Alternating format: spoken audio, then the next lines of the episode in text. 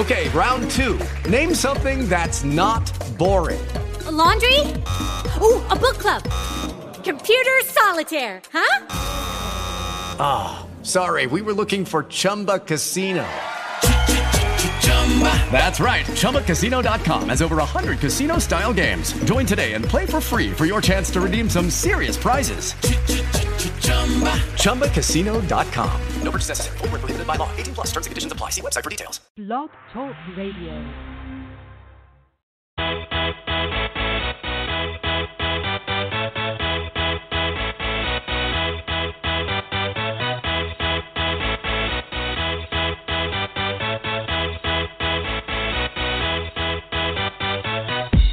For this?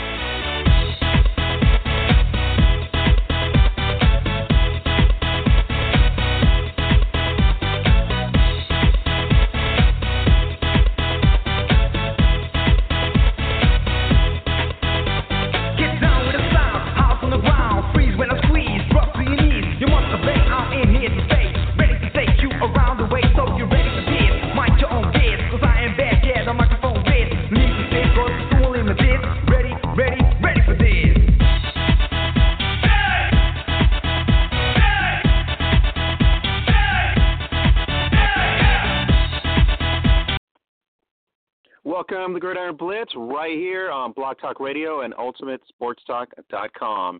Alongside the uh, talented and always uh, insightful Troy Wilson, along with uh, Kishi Free here in a couple minutes. Uh, welcome to the Blitz.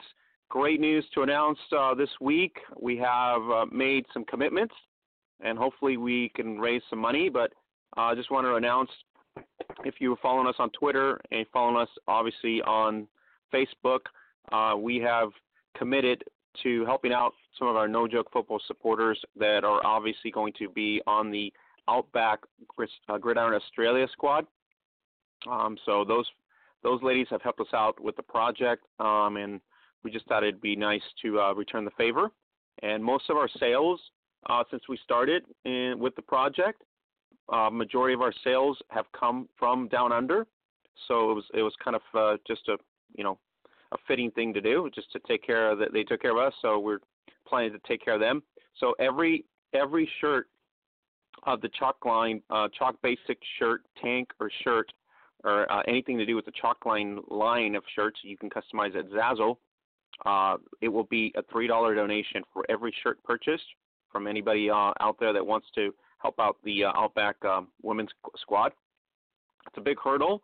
Uh, looking at about, uh, I think, an average of about hundred thousand dollars to raise in combination. So I don't know if we'll get to that stage, but any anything is is better than nothing. So uh, Troy, uh, welcome aboard today, um, and that's our big news today, Troy. That's kind of a, a big deal for us because uh, as we grow the project and we get into you know uh, increasing revenue, um, just to let everybody know, we do not make any money on Zazzle. All the money that we do make on Zazzle in terms of revenue goes to spotlight another player internationally. So just like we spotlighted um, the players on the Outback team, the ones that are supporting us, promoting us, and making us, uh, helping us out, bringing awareness to the sport. Uh, every dollar that comes out of Zazzle goes towards another player that we can spotlight, an MVP caliber player, an amazing, outstanding player from a certain team or certain league. Um, so that's been our goal from day one. So we don't make any profit off of that. So just so everybody know, so the profit, basically, any revenue within the 90 days that we do at Zazzle goes back to promote, and we have a long wish list that we're still working on uh, with various leagues, and we hope at, one point we will catch up to the list, but it keeps growing. So as it keeps growing, uh, the more people buy, obviously, the more things get distributed out. So, um, Troy, what do you think of that news? It's awesome, huh?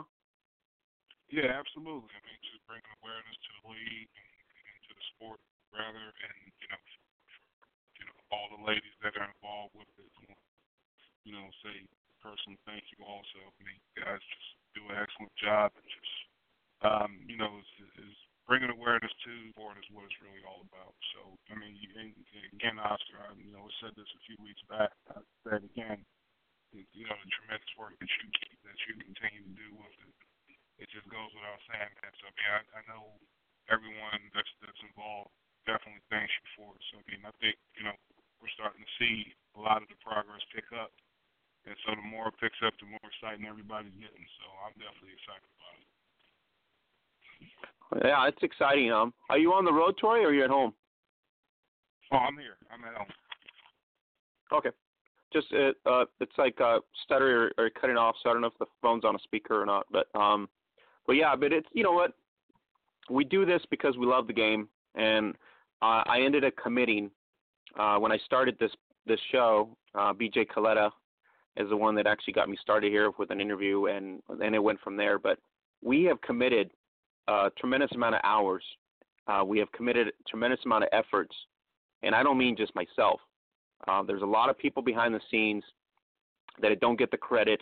There's a lot of players behind the scenes that have gone above and beyond to launch this project and to get this project aware. And you know, there's a lot more players that are uh, willing to do more at this point. So, you know, the fact is that we're limited with certain resources right now, but hopefully down the road here, based on you know revenue and everything that comes full circle, uh, we'll be able to do that. And on the same line as that, it was great to see um, Seattle Seattle Majestics against the Everett Rain on YouTube. It was it was a great broadcast. Uh, I mean, you you you have to you know give credit to uh, Billy Russo out there and Scott McCarron, uh, the both owners of those teams. Uh, they put it out there. Uh, great broadcast. If you don't know where it's at, it's on our link on our timeline. If you if you follow at Seattle Majestic on Twitter, or go to Seattle Majestics um, on Facebook, um, you can also link it there. But I encourage you guys to watch it. Opening game is very well done. Uh, good broadcasting. Uh, it's quality quality broadcast. I mean, it's probably one of the best broadcasts we've seen so far. So uh, at this point, you know, things are doing well. They're going to do another broadcast this coming weekend, and we're actually participating in an ad for that broadcast as well. So, um, you know, just congratulations to to both teams for putting on a great uh, great match at the same time, a great broadcast. So, it, it, this is just kind of like moving forward, right, Troy? Yeah, absolutely. Absolutely, it's you know again everyone is everyone getting involved and everyone that's involved with it just love to see the progress that it's making there.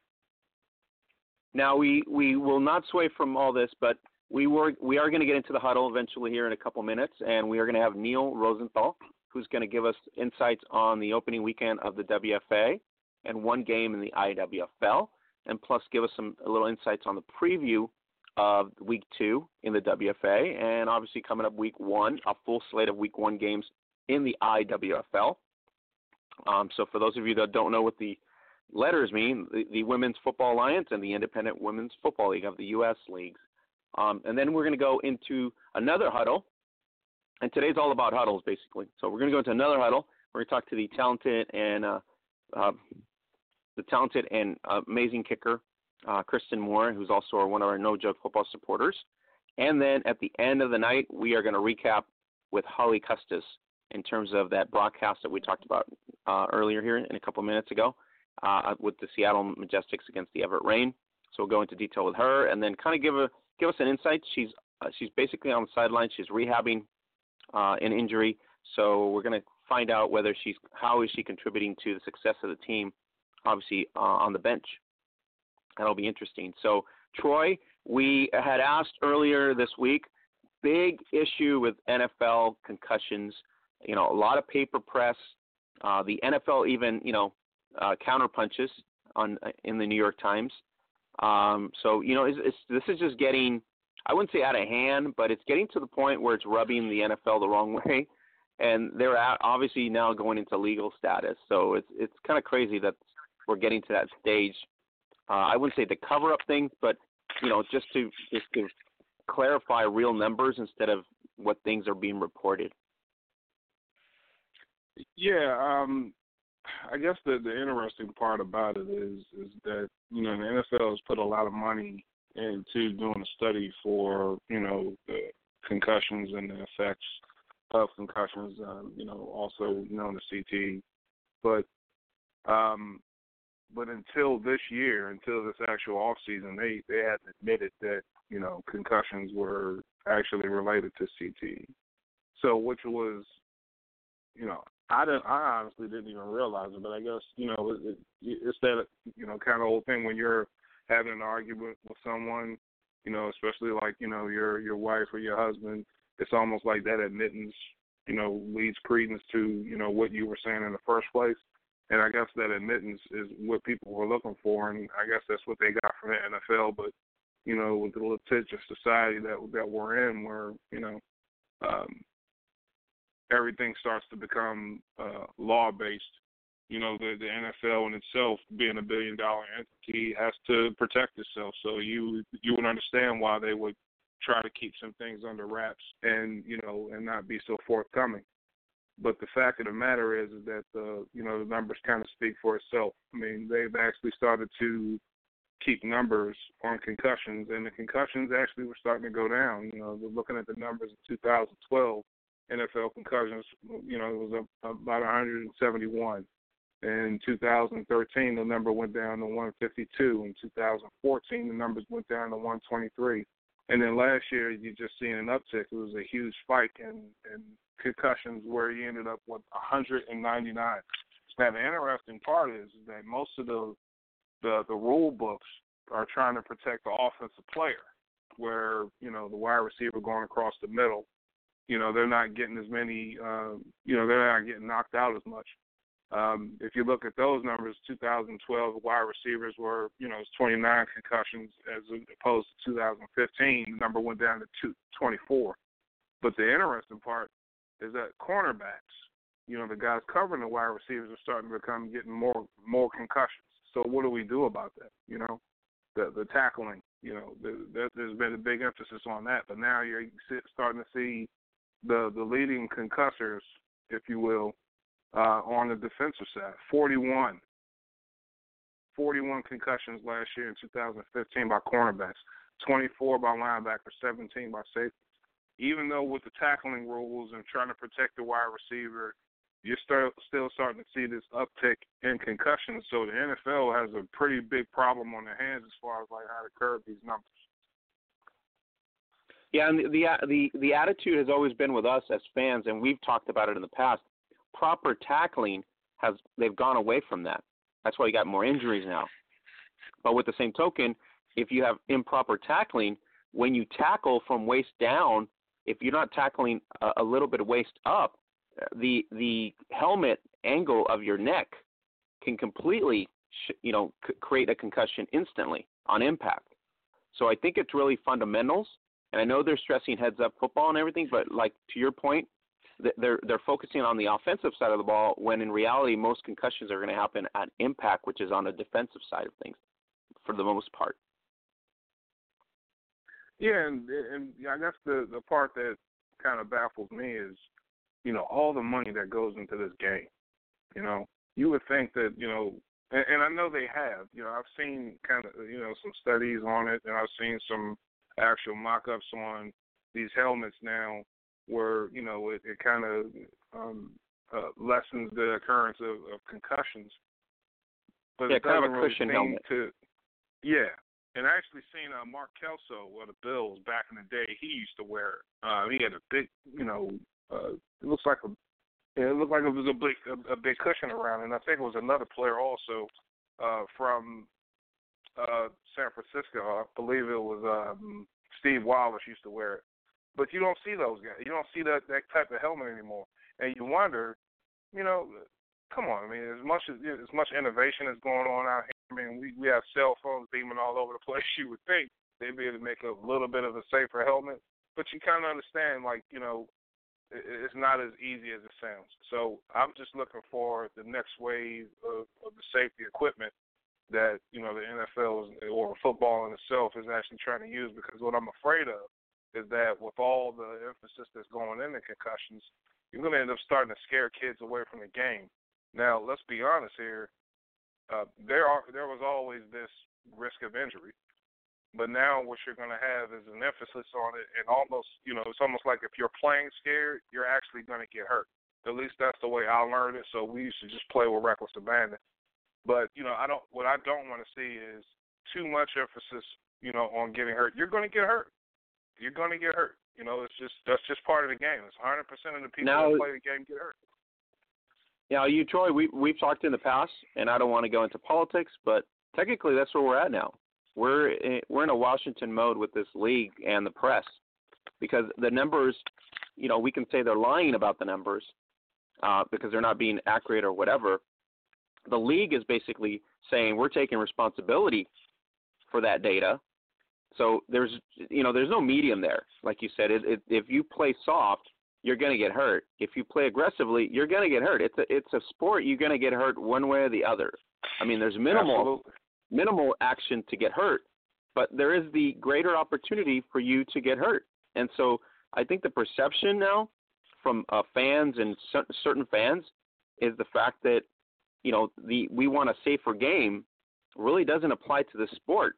I mean, you can have safer techniques, safer methods of teaching, but on-field live action that you cannot control. You can control everything else, but you cannot control that aspect of it. And I think that's where everybody's missing the point.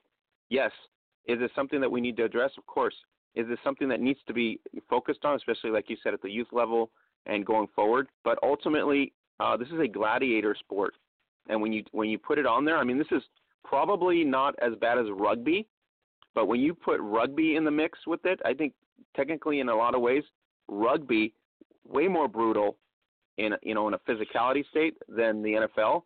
But in the NFL aspect of it, with all the helmet and, and the protection, uh, more of a dangerous status because that is you know you're focusing more on somebody getting like you said completely knocked out or paralyzed uh, based on contact. So um, I don't know what the answer is at this point. That's that's the whole thing I'm trying to say. I don't know what the answer is, but the reality is, you know, they're doing their part from what they claim to. Whether the numbers and data is is you know misconstrued, then maybe they need to put an independent party to gather that data and, and information instead of having the leak provided, just so that everybody you know gets off their backs in a way. Um, I mean, that's just uh, my two cents. What do you think of that? Yeah, I mean, I, I definitely agree, and you know, to your point about the rugby por- portion of it, well, the rugby, rugby, if if our listeners aren't familiar with some of the, that that sport, is that rugby doesn't use a helmet. Well, in some instances, I think the use of the helmet actually lends to the concussion because Correct. um, it's almost like in boxing, right? If you're if you're a boxer and you got this padded glove, you got this huge pad on this glove, you're going to throw punch a lot more punches to the head as if you than you would if you had if you were a bare knuckle boxer. You know, because you're you're not so much worried about hurting your hand. So that the reason why they pad the gloves is so you can hit someone in the head more. Well, the more you hit someone Right. in the head, the more chances there are for concussion. So on one hand, you know, it's you, you- you're you're protecting the hand, but then you're also you know exposing the head for more injuries. So I mean, it, it's it's give and take, it's push and pull. Uh, this stuff is going to be on going on forever. But I think what I'm afraid of again is like you you've seen in a regression in a lot of other sports. You've seen a regression in basketball over the years as far as like um, you know the skill set of the players. It's not as if you know it's not the same way it was in the 80s and the 90s. I think most of us can agree with that one. Um, you actually seen an increase in you know, in the skill set in baseball recently with some rule changes. But I think I'm afraid that the NFL may be going through a lull where they're going to stop having as much talent as they as they used to. It's just kind of the ebbs and flows and uh, of these leagues. And, and the NFL's been on top for a while. But I think what you're going to start to see is a lot of these athletes are not going to choose to play football. A lot of these athletes are going to end up choosing baseball or they're going to choose basketball. And that's the thing that I worry about because it's a great sport to play, but you know a lot of people are like, hey, you know, which one to be a, a lot more safer and also a lot more lucrative for me in the future. Uh, so it's kind of a business a business approach. You're gonna have to take it because you're you're self-branded. So do you you know you take the crash course in the Derby in a crash car Derby setting, or you know you take the uh, Indy 500 you know around the oval. so you you kind of have to figure Right. that out. You know which which is more lucrative and productive. Um, I think we have Neal on, so let's go let's go into the no joke football huddle. Uh, we should have Neal on here in a, in a couple minutes here um, to put him on. But Neal's going to go over some of the uh, WFA and IWFL, um, kind of give us give us a rundown in terms of where we're at with that. So let's uh, bring in uh, Neal Rozendaal um, from NealRozendaal.com, and we're going to talk uh, pretty much WFI, WSL. So, Neal, are you on? Yeah, you bet. How you doing, Oscar? I'm doing great, Neal. Uh, you're on with Troy, and Kishi will be joining us soon here in a couple minutes. Uh, so she's got some other stuff that came up. So, Neal, um, before we start, let's go on the same page. I know you've been listening. Um, what do you think of this concussion deal thing with all the you know the back and forth legality now and you know the press and everything? Oh well, you know, I mean, it's it's it's a big issue right now, and it's it's certainly, I mean, it's not going away. I, think, um, you know, it's it's it's a tough balance to to walk as far as, um, you know, increasing the protection of the players and yet not fundamentally changing what football is. I mean, I think uh, uh, just because you would, I, I think some of the ways to uh, really um, cut down on on the number of injuries is to make fundamental rule changes that almost would make football a completely less recognizable sport. And so, you know, I think there's there's that balance of, you know, how much do you change the sport uh, before you turn it into something that fans are are really no longer interested in watching, and and you know it's it's it's it's a tough line to draw, and and in particular, you know, my my philosophy has always been well, if they're professionals and they understand what they're getting into and, and that kind of thing, then you know you, you you certainly can understand that. But then when you start talking about the college level, or the more specifically the high school and the youth level, uh, if things start you know showing up there, that's a, a lot more problematic because obviously they're not paid professionals. They're not you know they're not uh, uh, getting involved with it for for for those reasons, and so you know trying to express the risks to to them is uh, uh, is always a, uh, a more pressing concern. But it's it's you know I think it's good um, that there's that that it's it's part of the discussion now. Um, that that you know the kind of research is being done that needs to be done, and uh, uh, hopefully you know hopefully uh, you know um, there's never going to be a perfect answer because again like you say football's a physical sport, but hopefully we come to some kind of uh, agreement that that everybody can uh, can appreciate, taking into account the safety of the athletes while keeping football uh, the sport that that people know and love. Yeah, and I think the reality is we're we're, we're talking. Uh, we've talked to Troy here before, but I think the reality is we're getting into too much politics about it. And re- reality is nobody's really focusing on the fact that it is a vicious sport. Uh, you can do fundamentals all you want, but on live game day, on a game day aspect, and I'm pretty sure every player in the in the WFA and IWFL will tell you that they probably experience a concussion or two within their playing time.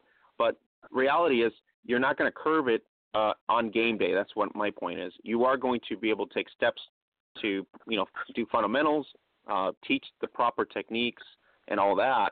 And so hopefully, at you know, in the end, all that will equate to obviously the the data being lessened, and for more safety reasons uh, at the youth level, I think it's more prominent for for them to teach the proper methods than it is at the pro level because uh, based on habit, I think that sometimes at the professional level, uh, you know, their head gets swelled up sometimes, and they think that you know that's their that's their makeup. If they're a vicious player, they got to continue to be a vicious player or whatever. But uh, reality is that they, you know, I don't yeah. think it's going to happen to that level. But some some people will take it over the top based on their you know inclinations. Um, so uh, on that point, let's go into week one.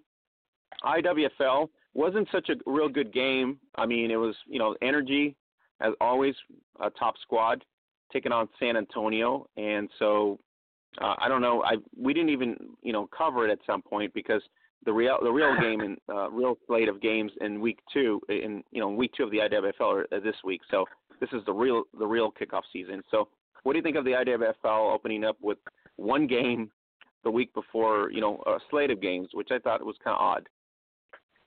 Yeah, it's definitely uh, uh, strange, and, and I think maybe there was just a, a scheduling issue or, or something going on uh, there with that. Uh, you know, Houston won convincingly; they were expected to win convincingly, and they did. Um, you know, uh, San Antonio, I'm not even sure if they're uh, they may be now. Uh, I'm not even sure if they're a, a non-affiliate team. I guess you would say. Uh, they certainly have been an affiliate team the past couple of years, which means, you know, they're not even in you know, really in the running for uh, for any sort of playoff berth or anything. So Houston did uh, what they had to do. Um, this week is the first real opening week of the IWFL, and uh, uh, certainly some interesting games coming up this week that are that are a lot more compelling um, in Houston, you have uh, the Houston Energy against the Woodland Wildcats, which I think is going to be a very interesting game. Uh, the Woodlands Wildcats, um, maybe the Houston Wildcats. I'm not sure if they've uh, officially gone through with changing their name, but uh, uh, the Wildcats are a new team in Houston, uh, and of course the Houston Energy are, uh, you know, a team with a ton of tradition, a ton of history. Um, but uh, uh, that's that's certainly uh, an, an inner city rivalry that uh, I think could be really interesting to watch as, as they meet up for the first time. Uh, one thing about the Woodlands Wildcats is they're uh, um, uh, one of their uh, uh, top folks in their front office and on the field is Laura Cantu, who is uh, uh, yeah, a former outstanding quarterback for the Houston Energy. So that's going to be really interesting uh, to see. Um, uh, yeah, that's going to be a really good game. Uh, I think um, another one to watch is uh, the Sacramento Sirens playing the Carson Bobcats. Carson Bobcats are another uh, first-year expansion team in the IWFL, who I think could really hit the ground running, uh, much like the Wildcats. Um, I think the the Carson Bobcats, uh, their head coach uh, uh, Bobby Hosea, um, he coached last year. Uh, he was the head coach of the uh, Pac Warriors, the Pacific Warriors, who um, really came out of nowhere after a year hiatus and really a history where they weren't um, uh, all that uh, uh, powerful. Relevant, I know. And uh, and and they had a phenomenal year. Had a great year last year. Almost made the playoffs. Came within, you know, just a sliver of of making the WFA playoffs last year. Well, Hosea left to I believe he's the uh, owner of the Carson, the new Carson Bobcats, and they kind of took over sort of the territory of the California Quake, uh, which was a, a phenom, you know, 15 year franchise that folded this past off season.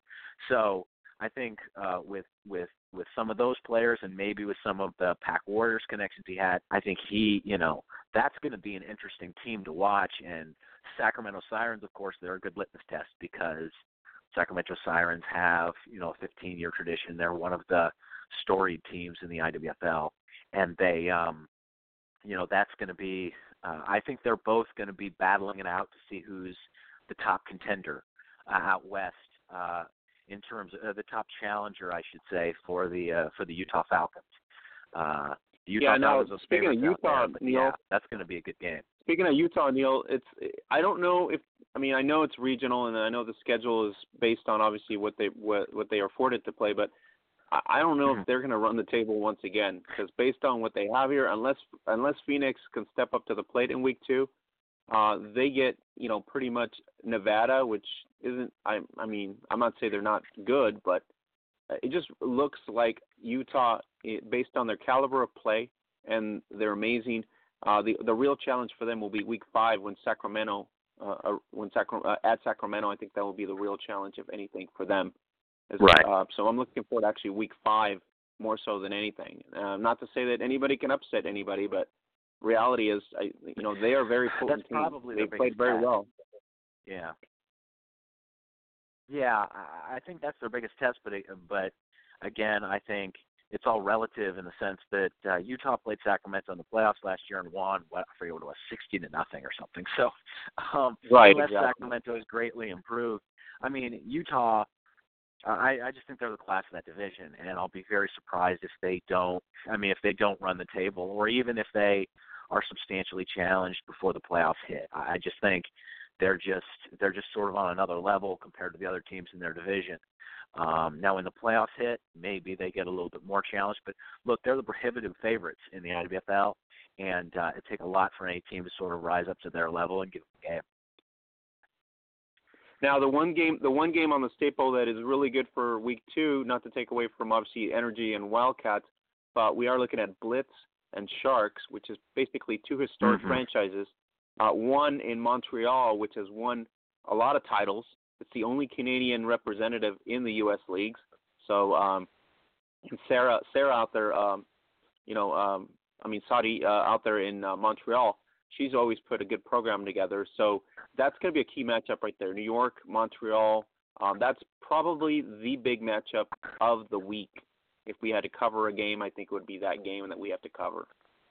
Right. Certainly in the East, it's uh, it's it's the big game there, and and uh, that's been one of the uh, uh, the real benefits uh, of the New York Sharks joining the IWFL a couple of years back is they've they've really built up kind of a nice rivalry with the Montreal Blitz, um, going back and forth uh, in terms of uh, they they've shared a division, and division titles have usually come down to Montreal and New York and it's been kind of fun to uh, see those games. They're often very competitive games. I think there was a 14-13 game not t- not too long ago. A lot of times they come down to to about a touchdown or less. So um, they're, they're certainly fun games to watch, and and, and yeah, I think whoever wins uh, that particular game uh, is going to get uh, the inside track, uh, at least on uh, the East Coast in that division, uh, the Eastern Division, um, to see uh, who might be able to finish on top out there. Uh, Neal, your thoughts on the? I, I thought it was a great broadcast. Uh, Seattle Ever, uh, and Everett uh, did the broadcast uh, this past week, week mm-hmm. one, which kind of surprised everybody. I think when it was announced to go because I, it, it surprised me because uh, nobody gave me any notice on it as well. And so right. I, I thought it was really, really well done. It was basically college-like, uh, you know, broadcast, kind of something you would see on C, uh, CBS Sports or something like that. So they did a great job. The announcers did a great job. The coverage was really good. Uh, pretty, I mean, it was competitive to a certain extent. It wasn't like a total blowout, like you know, 76 to zero. It was still within a competitive status of you know, 28 to zero or something like that. So, what, what's your thoughts there? It's coming this next week. They're doing it again. I think it's that that would be that would be well to do and something that the WFA needs to look at because uh, based on coverage, especially right now, you got YouTube and other options of streaming, you could really make a game of the week if you really invested some time. I mean, I don't think it'll be this year, but if looking towards next year, uh, I think Scott's got the bright idea. I think uh, Billy Russo out there in Everett's got the bright idea. Um, they're making strides, obviously, to you know to enhance their branding, which I think that's you know how you need to go in this route. So, what was your thought? Did you watch the game at all? Yeah, yeah, you know, I did, and and I I think it's encouraging. I actually had a, uh, an article that I wrote on my website recently where um uh I, I mentioned uh Roku, which is one of the uh things that's that's uh, in the plans to be utilized by one of the smaller leagues, the WPFL, um to uh to try to broadcast some of their games on Roku, which is essentially a streaming device uh that that a lot of people use uh uh for television and I think you know, it's it's it's one of those things that people have always talked about in terms of five, ten, fifteen years from now.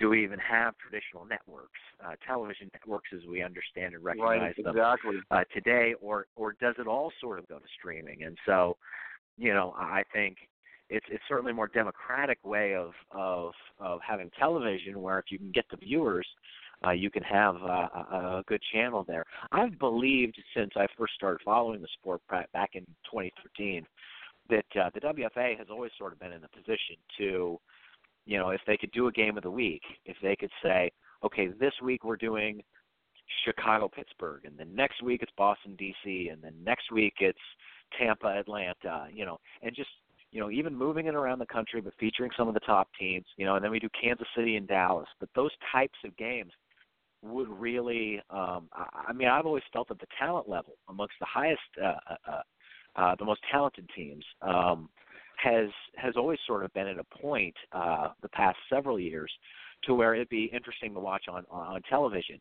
Now, the, what you have to do is you have to get the logistics right, and I think uh, Boston always had that, and and now you know now it looks like you know sort of Seattle has that, but it's always sort of been team based, and that's always difficult because again you look at a team like Seattle, fantastic team, realistically, unless they're going to play outside of the Pacific Northwest, 35 to nothing might be as good as it gets in terms of, of competitiveness. So it's it's it's more difficult if you're sort of just and that was the problem that Boston had. Boston, uh, the old Boston militia, they used to stream all their games. Um, but the problem was most of their games weren't all that interesting to watch if if you were just a, a an unattached sports fan because the militia were almost always just killing teams by 40, 50, 60 points. And so, you know, uh, how do you how do you make that work on a national scale?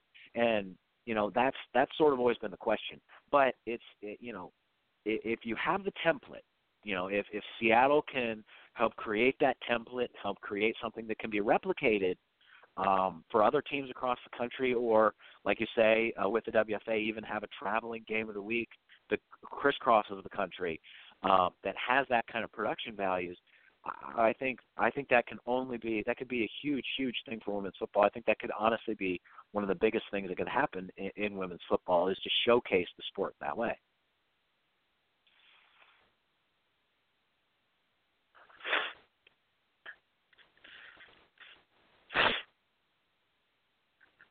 I lose you?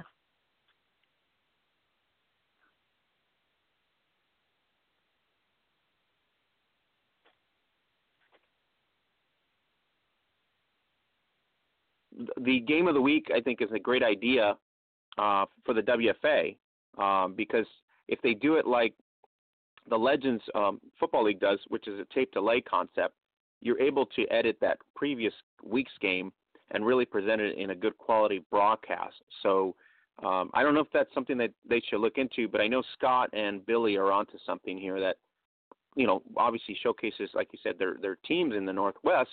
Um, you know, even if it's not a rotating team, uh, maybe focus one of the major markets for a season, where you take that. And I know Pittsburgh does a good job with their with their online, uh, you know, streaming as well. And you talked about Boston.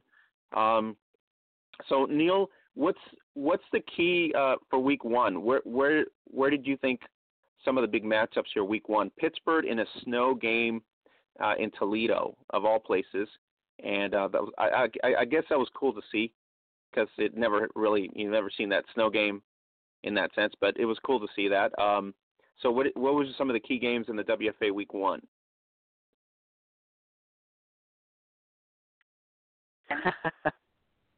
hey, uh, I think we got uh, somehow hey. I got cut off, so I apologize for everybody. Uh, we got cut off or something off there. So, anyways, uh, Neal, I was t- I was saying um, uh, yeah. the Week One matchup it was kind of a snowy uh, snowy day in in Cleveland. I mean, Toledo. So that was kind of rare, rare to see. In Toledo, you got snow, and then, but it was actually a good game from what I you know from what I gathered from the players' feedback and everything. So it's kind of unique in a way, I guess. And you're supposed to be in summer, but it's actually still winter. right, right. And I think it affected the uh, um, the Cleveland Indy Crash game as well. That that uh, yeah uh, yeah I did. There was there was weather there too. Yeah, but um, yeah, I think the week one results really kind of played out sort of the way that everybody kind of expected them. Um, you know, Pittsburgh, Pittsburgh basically, you know, the first, the front half of their schedule is set up that, you know, they're probably in pretty good shape to continue that winning streak going.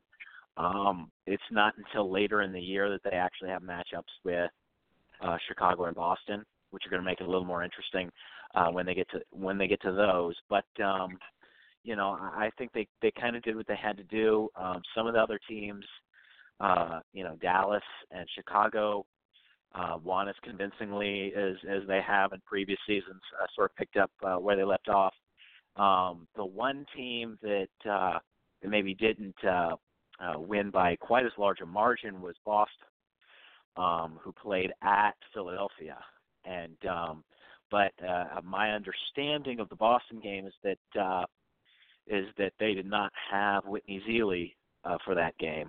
Uh, Zelee, of course, is uh, still coming back from an injury, and um, yeah, I think uh, Adrienne yeah. Adrienne played a big role in that game. So, but you know sure. what, Philadelphia, uh, not to you know, for putting up 25 points, uh, that was pretty decent, uh, pretty decent game. Right. Well, I mean, it was it was certainly uh, uh, a nice start for for Philadelphia. I mean, when you're playing a team like Boston, um, you never know how it's going to go. It could easily be one of those, you know, fifty to nothing games. But I think for for Boston, uh, and I don't have any inside information, but my guess is that they're probably just being cautious with Zelee in terms of bringing her back from from injury. They probably figured we have an, an expansion team uh, in Philly uh, maybe no need to necessarily bring her down for that. Well, Boston's a, a much different team if they don't have someone like her, you know, in the back. I mean, she would change any team. She's she's she's you know, when healthy, uh, uh, maybe not only the best uh, player in the game, but the best player maybe uh, the sport has seen. So, you know, I, I think that affects it. And then, of course, the other thing with Boston is they got up early. They were, I think, twenty to nothing after one quarter, and then twenty-seven yeah, 20 to nothing in in the second half, and then or uh, in the second quarter. And there comes a point where it's like, okay, you know, Philly kind of gets back into it and makes it. Turns out they make it a game, but then, yeah, Adrienne Smith, Allison Cahill. Uh, at the end of the day, they they do what they do, which is uh, win football games, and they uh, uh, they made the plays they needed to to pull it out without too terrible much trouble. But uh, um, uh, most of those games really, honestly, went to uh, pretty well to form. Of course, there are always a few uh, uh, surprises here and there, um, but uh, the top teams, I think, uh, all handled the business the way that uh, we expected them to. Yeah, I was talking to a lot of uh, a lot of people on social media, and they're like, well, uh, when they look at the stat sheets and the scores, a lot of donuts. But I, I will say to them, you know, it's week one, so everybody doesn't come out fighting in week one uh, as they do in like week five or week seven. You know, once they get uh, some sort of nucleus within each team. Um, for week two, uh, we have some key matchups in week two. Obviously, the the best matchup we can have is Dallas, DC coming up, and we're going to be uh, Troy and, uh, and Keisha are going to be at the DC Dallas game, and we're doing our first Periscope, and hopefully it'll pan out for us. But um, I don't know if you're are you going to be in DC, Neal, at all? Absolutely, absolutely. I'll be on the sidelines for that one. You bet. So uh, you have to look me up. All right. So what is your feeling there? Uh, the indication of week one, like you said, Dallas versus the Power doesn't really tell you much. But I will tell you from uh, interviewing Odessa, um, this is this is a game that they want to win badly. It, so it's, it's they're coming they for sure. Win. Oh yeah, I mean there's I mean it's it's it's clearly I think a game that they would have circled. I think when you look at Dallas's schedule, um, you know last year aside, you look at you look at their schedule, and this is the one time when they really travel outside of their region for sort of uh, a high level matchup. And so, you know, I think uh, no matter what happens, Dallas has to be considered uh, pretty strong favorites in the Western Conference. I think they're they're pretty strong. Uh, they're they're prohibitive favorites, I think, to make it back to the uh, to the WFA championship game. But this is, I mean, they're going to view this as you know not just a revenge game in terms of last year, but also really an opportunity to say, hey, you know, if we get this one, they've you know then you know there's really no reason in the world why they shouldn't or couldn't go eight and zero and get the top seed in the in the Western Conference, which honestly they might do anyway. Um, for the Divas, uh, they're in uh, uh, quite a bit more precarious position with the uh, WFA in their infinite wisdom deciding to give their defending champions a bye in week one. While everyone else is playing, I think uh in most you know in in in the NFL, you know the defending champs sure, play at home in week one and they get to hand out their rings and do all this kind of stuff. Well, the WFA has 30 some odd teams playing, and the Divas just sitting on their hands for week one. So it puts them in a position where they have to play essentially eight games now in nine weeks. It's not even really a bye week. It's more just a hey, you get to start your season a week later, and now you get to play eight games in nine weeks. And uh, and then to top it off, uh, of course, their first game is against Dallas. So, you know, uh, uh, I think you know DC, if they had any plans of having any any sort of elaborate championship ceremonies as far as rings or banners or anything like that. I think it'll be fairly muted in the sense of, hey, let's not, you know, rub it into the team that we beat. If that, you know, in that game, it's, it's certainly, uh, it's, uh, it's, it's, it's, it's it's not an easy situation for you know for the divas. No, no. Um, very awkward. You know, very awkward. it's it's it's it's just very odd. You know, it's it's one of those things the WFA has um uh, uh, Dallas has not, you know, Dallas, uh, uh, you know, played Houston in Week One, um, and normally the WFA, you know, puts up the film for every team, you know, so that there's a film exchange. Well, the WFA has basically allowed Dallas to withhold game film from Week One, saying that well the Divas don't have any game film to give Dallas, so Dallas therefore doesn't have to exchange game film with the Divas. So it's, it's one of those. Yeah, it's and I, I think uh, it's it, that certainly hasn't been well received. And then, you know, uh, I can tell you after the after the championship game last year, Dallas is an outstanding team. They're a physical team. They're a fast team. I can tell you that once you get done playing Dallas, you know, or any time you have one of those high level matchups, it sometimes takes you a week or two to really round yourself back into shape because they're just such physical, brutal games when you have two high level opponents going after each other. Well, you know, the Divas after this Dallas game, one week later they have to go up to Boston to play the Renegades. the Boston Renegades are sitting at home just sort of waiting for the Divas after after this Dallas game. It's it's it's one of those situations where I say this, the Divas could be one of the five best teams in women's football this year potentially and still start 0 and 2. When uh your first 3 weeks are a bye week, Dallas Oh, yeah, and at Boston. It's just it's it's Yeah, it's really tough. But you know, for the Divas, for from the team standpoint, you'll never hear them complain about that. They they're like, you know, they'll take on whoever that they have to take on. It's a it's a major major challenge because I really believe, like you say, Dallas is they want revenge. They've have this game circled. They know this is really the game. I think that's going to determine whether or not they go eight zero or you know have a blemish on on their regular season record. So you know, and throw in the fact that it's the team that that beat them in the title game. It's it's uh it it should be a fantastic game. It really should. Um and so, you know, it's it's it's it's a good one. I don't know that I would schedule it as the very first game if you're the Divas, but you know, it's uh it's certainly going to be uh one of the top games to watch in the sport this week.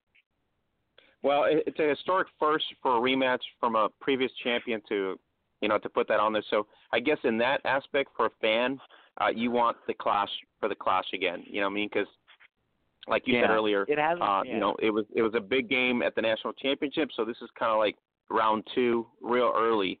Um, well, Right. I, I mean, the that's last just the way time it is. that happened, the last time that happened was uh, actually in 2007, which interestingly enough, Mhm. it uh, it was with the Dallas Diamonds. The Dallas Diamonds beat Right. the Houston Energy uh, in the WPFL uh, title game in 2007, and then the following year they opened uh, the fo- the next year with the Houston Energy, and uh, they uh, the Dallas Diamonds were able to beat them again, but that was uh, it was a pretty close game. So it certainly hasn't happened in the WFA, and uh, you know the fact that Dallas is willing to go halfway across the country, I mean, certainly says a lot for for them, for their organization, for you know how much they want one of these high level matchups outside of their own region uh, to really, you know, to in terms of of how you measure up and in terms of strength of schedule and all that kind of thing. Because I think the other thing that people forget is Dallas was the top seed in the Western Conference last year, but they were not slated to be the one seed until the very last game of the regular season. The San Diego Surge were actually going to be the top seed in the West if they would have won their final regular season game. But they dropped it, and that let Dallas move into the one seed and, and get to host. So I think Dallas, from that experience last year of blowing all these teams out in the regular season and still being in danger of not getting home field advantage because of strength of schedule, I think that's one of the things that really motivated them to say, "Hey, let's play, uh, let's go out of region for a game, play a top level team, and uh, uh, boost that strength of schedule up so we control our own destiny in that way." And win or lose, I think they still do. I mean, win or lose, the Dallas Elite are, are, are I think, the prohibitive favorites to make it back to the WFA title game in the West. But you know, this could be uh, a good preview of of uh, what Dallas might see if they, you know, if they make it to Pittsburgh, as I think many people expect. Yeah, it's going to be great. So uh, you're going to have Troy and Inkishi out there, and you'll probably get uh, you'll get to meet them there. And um, we're going to try out our Periscope first broadcast. So, uh, Neal, uh, where can the fans dive into your weekly uh, in-season stuff? And I know it's at NealRozendaal.com. Uh, let them know on Facebook as well. So uh, give the fans a, a kind of a where they can get that, and obviously the encyclopedia as well is out also, right? Yes, absolutely. The encyclopedia is out. Um, gotten a lot of very very good feedback from that. Um, uh, uh, that's uh, available at NealRozendaal.com as well.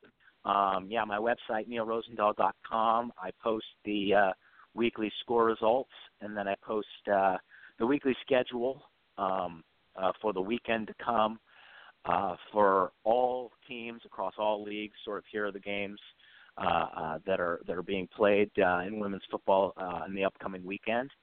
Um, I also uh, uh, I post those to the uh, women's gridiron uh, women's gridiron football group um, on Facebook. So uh, you can search for that. You can find it. You can join. You can be a member. You can see, you know, uh, uh, different postings from uh, players from all different teams and leagues uh, uh, talking about their uh, uh, uh, their favorite team and how their seasons are going. So uh, it's another way to, to to to keep in touch with that as well. Awesome. So Neal, uh, looking forward to this weekend. Uh, Troy and Nkishi will be there, uh, and we look forward to the Divas versus the Elite. The rest of the slate in the WFA, you guys can go to WFAfootball.com, uh, WFAfootball.com. You'll see the Week One results as well as the Week Two upcoming matchups, and we'll end up previewing some some of the key games coming up this week on our Facebook page as well. So Neal, thank you for making the time. I appreciate it. We'll touch base in a couple weeks here in terms of the mid-season and get your ideas and uh, perspective in terms of what's going on with the scheduling and which team is still, you know, in the mix. And uh, yeah, to your point, the the Divas big clash this week, so uh, we'll see how that turns out and see if the champs can pull one up or is the Elite uh, on a two and zero oh streak early on. So uh, we'll see that uh, coming up. So Neal, thank you again. Uh, have safe travels, and we'll see you this weekend uh, with Troy and, and Kishi. No, absolutely. Thanks for having me on anytime, Oscar. I appreciate it. And uh, yeah, I'll be on the I'll be on the Diva sideline. So Troy Kishi, seriously, uh, uh, look me up. I'll be there. You got it, Neal. I'll see you there, buddy. All right, sounds good. Have a great day. All right, so uh, Neal, Troy, uh, I mean, and Kishi and Troy here. Neal's gonna pretty much be right there with you guys, so it's gonna be pretty exciting from what he's telling us now. So it's gonna be great. Um, we are gonna have our next huddle coming up here, and we're gonna have the talented uh, Krysten Muir coming up here in the No Joke Football Huddle. Um, so, Krysten, are you on? Uh, yeah. How you doing, Krysten? Hello. This afternoon, I know you had practice, so uh, thanks for making the time. You're on with Troy and Yankishi and myself, Oscar. Well, thank Hi, you for Krysten. How me. are you? I'm good. How are you? I'm great. I'm glad I could get through. Sorry for the technical difficulties earlier. Oh, it's okay. Thank you for having me. So, Krysten, uh, tell us a little bit about the off season. Double dual sport girl here, um, soccer, and then um, I know you've been uh, sending out some videos of your practicing and you know going back into football mode.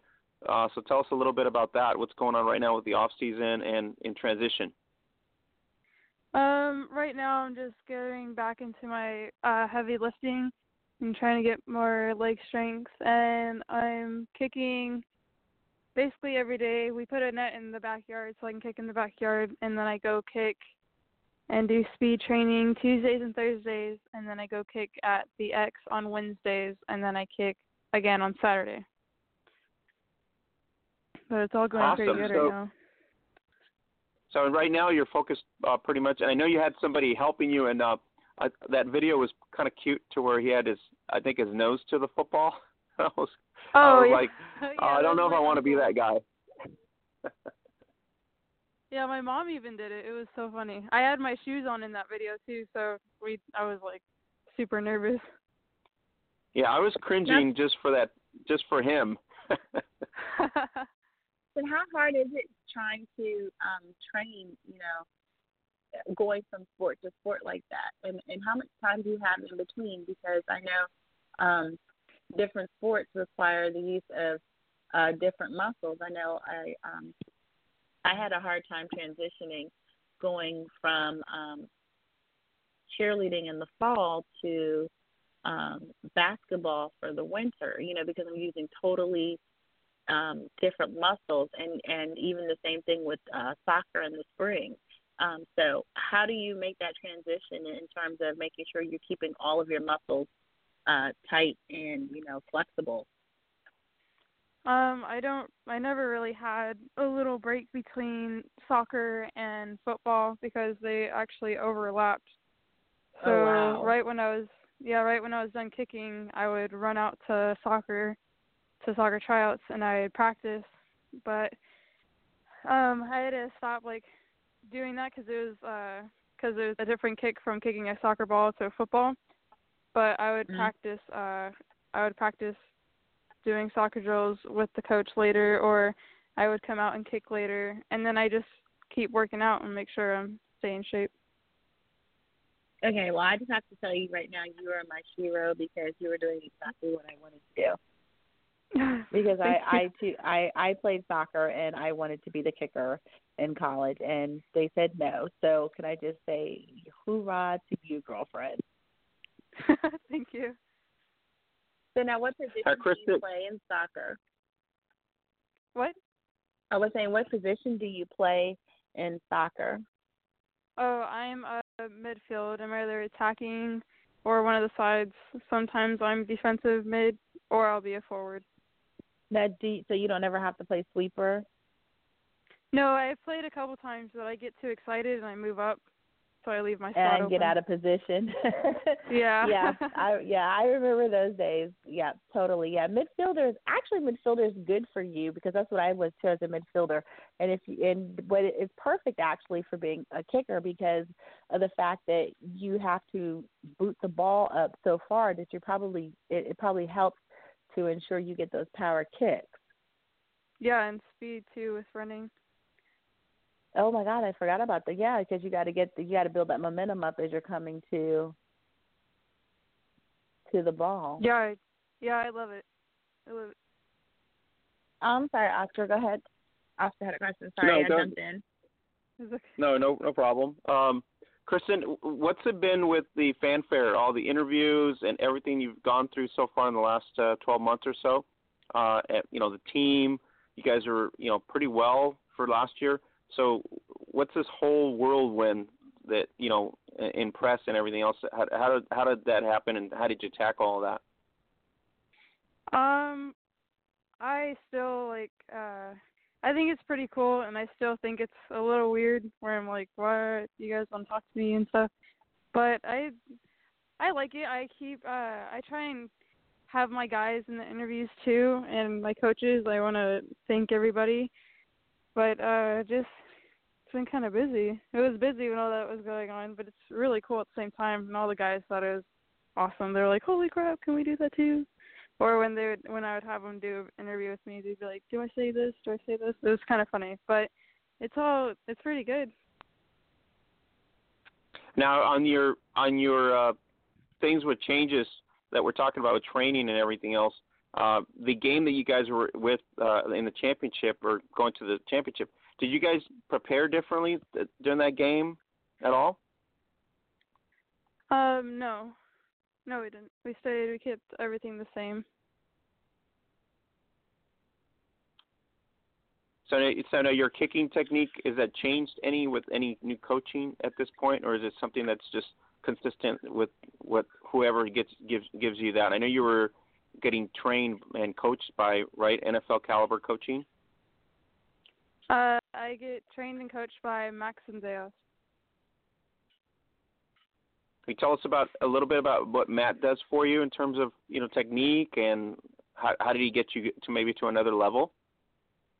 Um, he's fixed basically everything for me. He uh he fixed my technique and where I should hit the ball and he showed me the sweet spot and the sweet spot on my foot and then I need to follow through. But he's he's uh he's awesome. He's fixed so much for me and now since uh because I did one steps during the season, but now we're going back to my regular steps, so that's kind of a hard transition because I'm used to that one huge power step and I have to get uh get it back into my three power steps.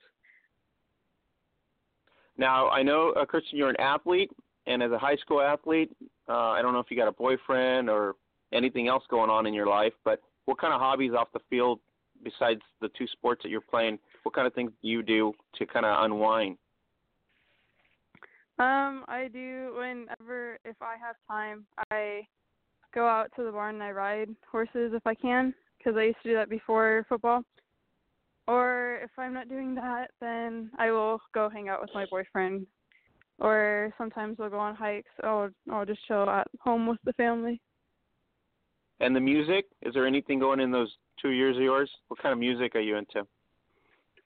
Oh, oh my gosh, I'm into almost everything except for like the scream hard rock because I don't know what they're saying, so I can't really follow along to that. What what, Oh, what are some of your favorite uh, game day uh, inspirational music? Oh, uh, Watch Out by 2 Chainz. Um, That's exactly think, what I was uh, gonna ask. Yeah, I love that song.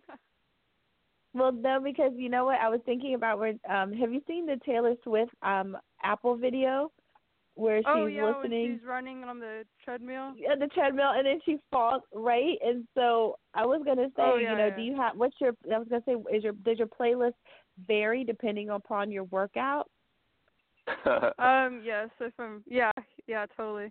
If I want to just have like a light workout, I'll probably listen to like country or some pop. But if I'm doing like a really hardcore workout or like pumping up, I'll listen to like rap and Future and Drake and 2 Chainz.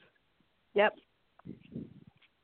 yeah i was Wow. the same way yeah i was the same way depending on what i was doing it would determine the type of music that i needed to um listen to in order to get me you know In the there for the workout. Yes, for and but I found I'm like you. Like I found that I needed to have the harder, you know, rap. Like for me, it was DMX, you know, and the Oh, whole yeah, Rough yeah. Riders crew, you know. But I need because I needed to like just totally throw it all out there. So that's cool. So that's so funny you have. Um, but that's important though too, because I think, like you said, if you're doing the lighter workouts, then you you definitely. I don't think you want to throw yourself out there as hard. Yeah.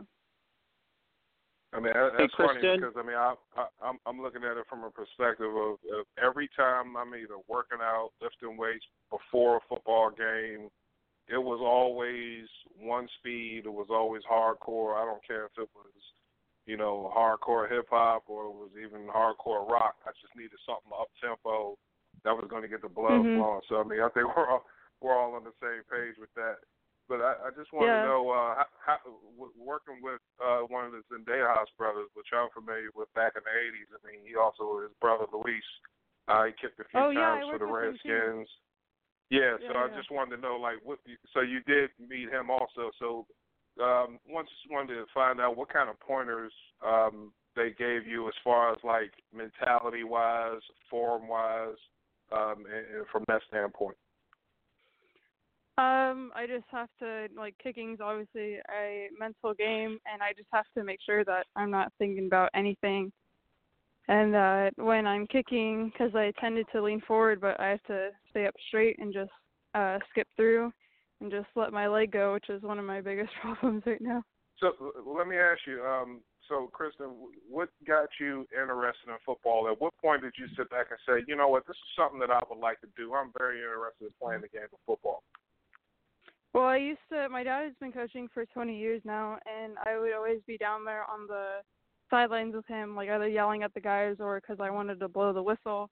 And so, when uh we used to live in Vegas, and I saw this one kicker at this game, and I was like, wow, that person has really long hair. And then they kicked it, and then she ran off, and then she took her helmet off, and I was like, oh my gosh, it's a girl.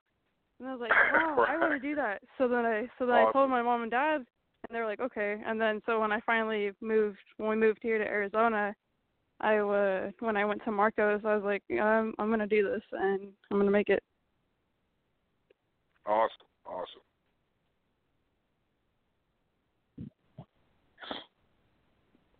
So, Krysten, the the movement from shifting from one place to another in terms of weather is it is it change a lot there in Arizona, uh, in terms of like temperature and and your your workouts and stuff? Because you're going from soccer, which is high, which high cardio, right, to probably a kicker Yeah. that I wouldn't say it's not as as high high cardio, but technically you're going from a high to a low, right? In in a lot of instances with your training.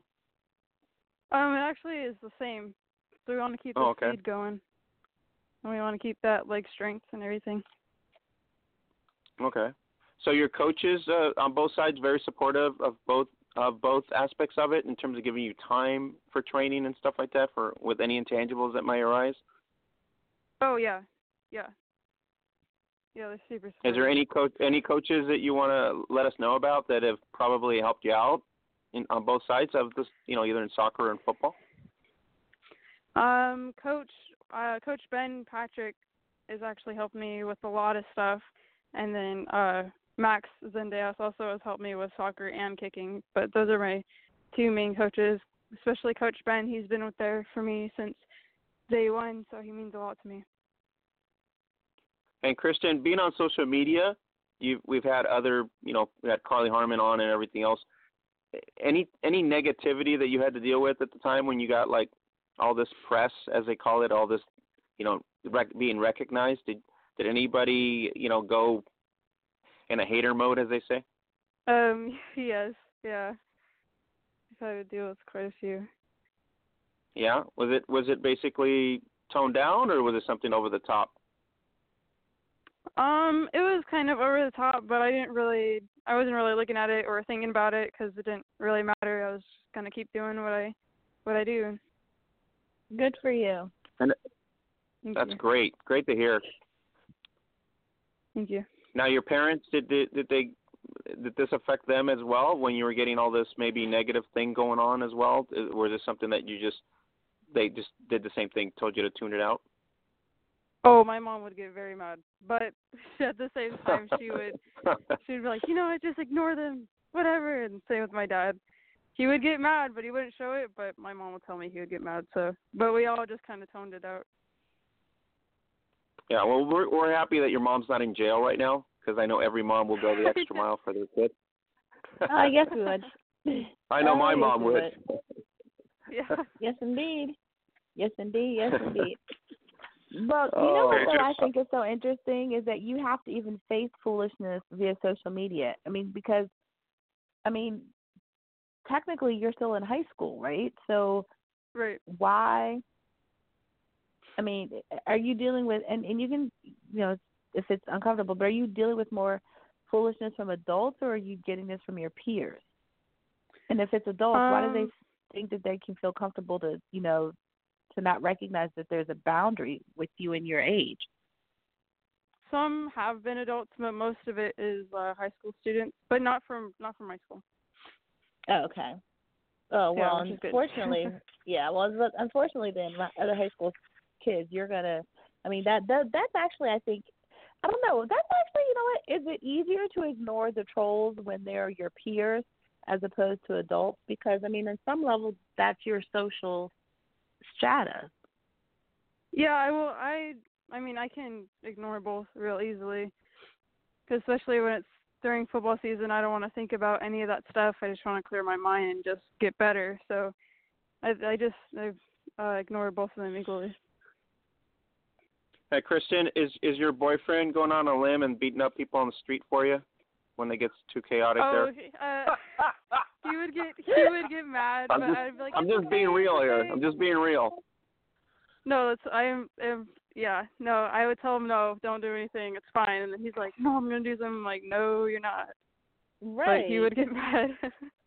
See, see, Oscar, I'm I, just saying I it- tried to keep it PC. Uh, Oscar, I tried to keep Right. it PC. I, I wanted to ask that question so bad, you know, because I'm, I'm kind of creative.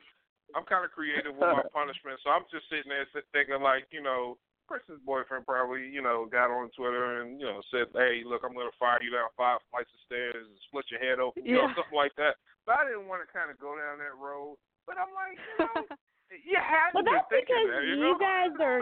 But that's because you guys are men and you guys are married, and so you're thinking like husbands that are going to protect your wives. You know what I'm saying?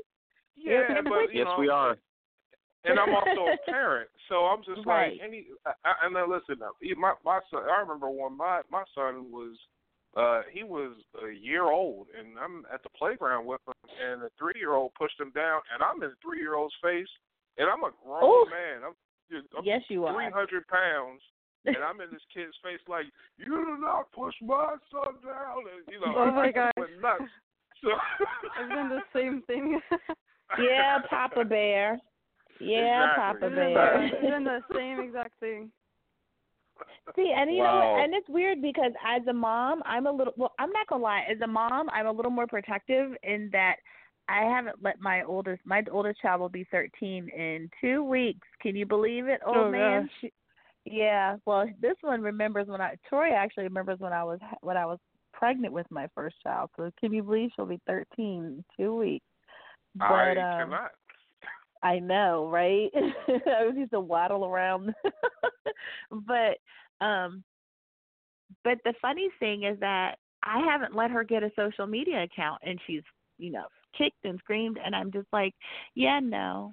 I don't think you're not I don't trust that you're mature enough in, in, to have appropriate conversations and at the same time I don't want to have the headache that your parents are experiencing of having to console and coddle and oh she said this and she said my hair and I'm like why set my whole household up for that? You know because even as an adult there are times when I have to you know take four or five deep breaths after someone has said something just snarky and have to say Mhm. yeah we're not going to respond to that comment and I literally would Yeah. have to move on and as an adult I can only imagine how difficult it is for me. So as a parent, I you're right. I don't know if I could have the reserve and calm that your parents have to stand by you. So yeah, guys, you're right. I, I don't know if I could do it either. Krysten and your mom, she's collected, right? She doesn't have a gun or anything. Oh no no no no no no. Very good, very good. Because I know my mom would not. But but you know what I'm saying. It's it's tough because it's your child, and and you know uh, you know where your parents are coming from too, because it's kind of emotional to have somebody mm-hmm. Yeah. just backlash dumb stuff about your kid, and then at the same time you're kind of like, okay, uh, you know, I don't need that. We don't need that, and but being level-headed is uh, we have to applaud you for that because not a lot of people would just kind of I wouldn't say blow it off, but kind of just think about it and go, well, I'm not going to respond to that, or I'm not going to deal with that. You know, uh, the word would be idiot in some instances, but Right. Um, That's that a good one. That's a good that. one. Good answer. Good Yeah. answer. yeah. So, Krysten, Yeah, they are you on like all social it down. media? Are you on all social media, or is it just like certain Twitter? I know you're on Twitter most of the time, uh, but are you Yeah, on, like on, pretty uh, much on everyone?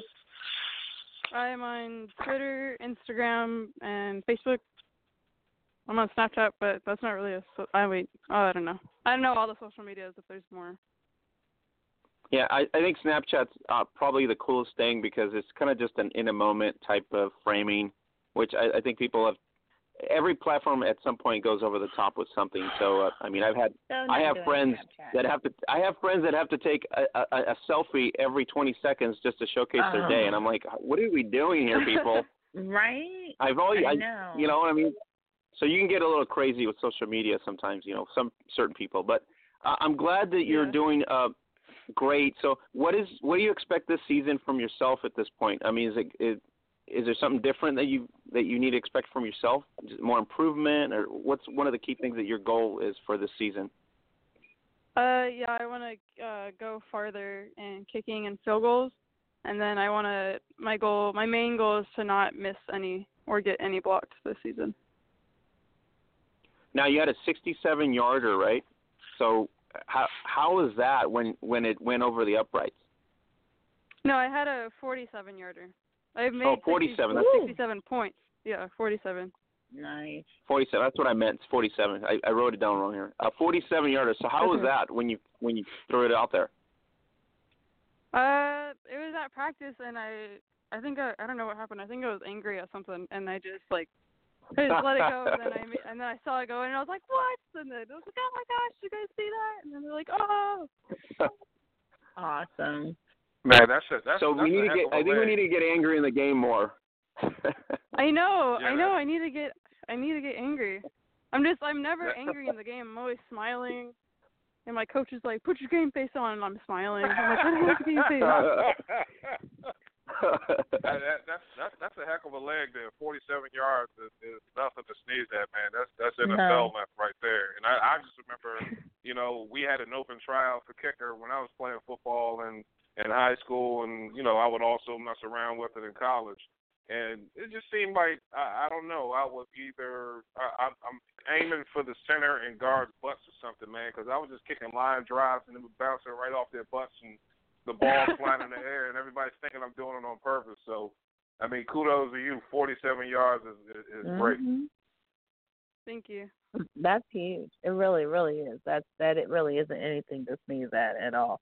But I love what you said about your game face. So, okay, so I have to ask the question: as a female athlete surrounded by men, do you think that you see yourself differently? And and the reason why I ask this question is because sometimes listening to Oscar and Troy, and they're talking about their football experiences and the and the things and the coaches and what gets said to them and this that and the other. And I'll be honest, you know, I played basketball and soccer, and let's just say our male coaches were not exactly easy on us either, you know. no. And and we didn't, you know, we as female athletes, we we would get in each other's faces and this that and the other. But I think it's interesting for your coach to have to tell you to put your game face on. So do you think that's do you see some of your other male um, teammates also needing to get game face too, or is that something more as just your personality? You know what I'm saying? Do you think um, it could be a gender yeah, thing yeah. or? No, uh, no, we're all no. Uh, the coach and I would just have the inside joke, and so every time that I didn't put it on, or I wasn't like, I don't know, if I wasn't smiling, then he would say it, then I'd start smiling again. But uh, no, I'm, I'm, I don't think I'm treated differently, or uh, I don't see myself differently. I see myself as one of the other players. Good stuff. Now, Krysten, the the team is it is it uh, changed now in terms of you know your fanfare? They get they're obviously getting noticed. You're trying to uh, go on interviews with other players as well. So how was that received once everybody was kind of involved with it? Um, it was like, uh, what do you mean? Well, I mean, like you know how you said you included them in interviews and stuff. I'm pretty sure people notice yep. them as well, right, in certain interviews. Right. So how was that received Mhm. by the team? Because obviously they're getting noticed too, not just yourself, but the high school's getting noticed and everything. How how was that? You know, was that positive reception?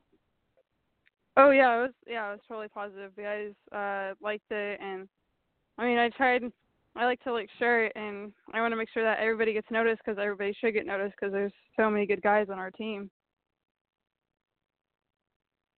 Now, if you're going to tell us a little bit about what's going on this coming season, um, what are we looking forward to? A lot more video tidbits. Uh, what kind of things have you thought about uh, putting out there? Because we have fans on our Twitter feed that really uh, enjoy that when you start when you put out a video out there. Everybody thinks this, you know, girl kick ass mentality to you for that.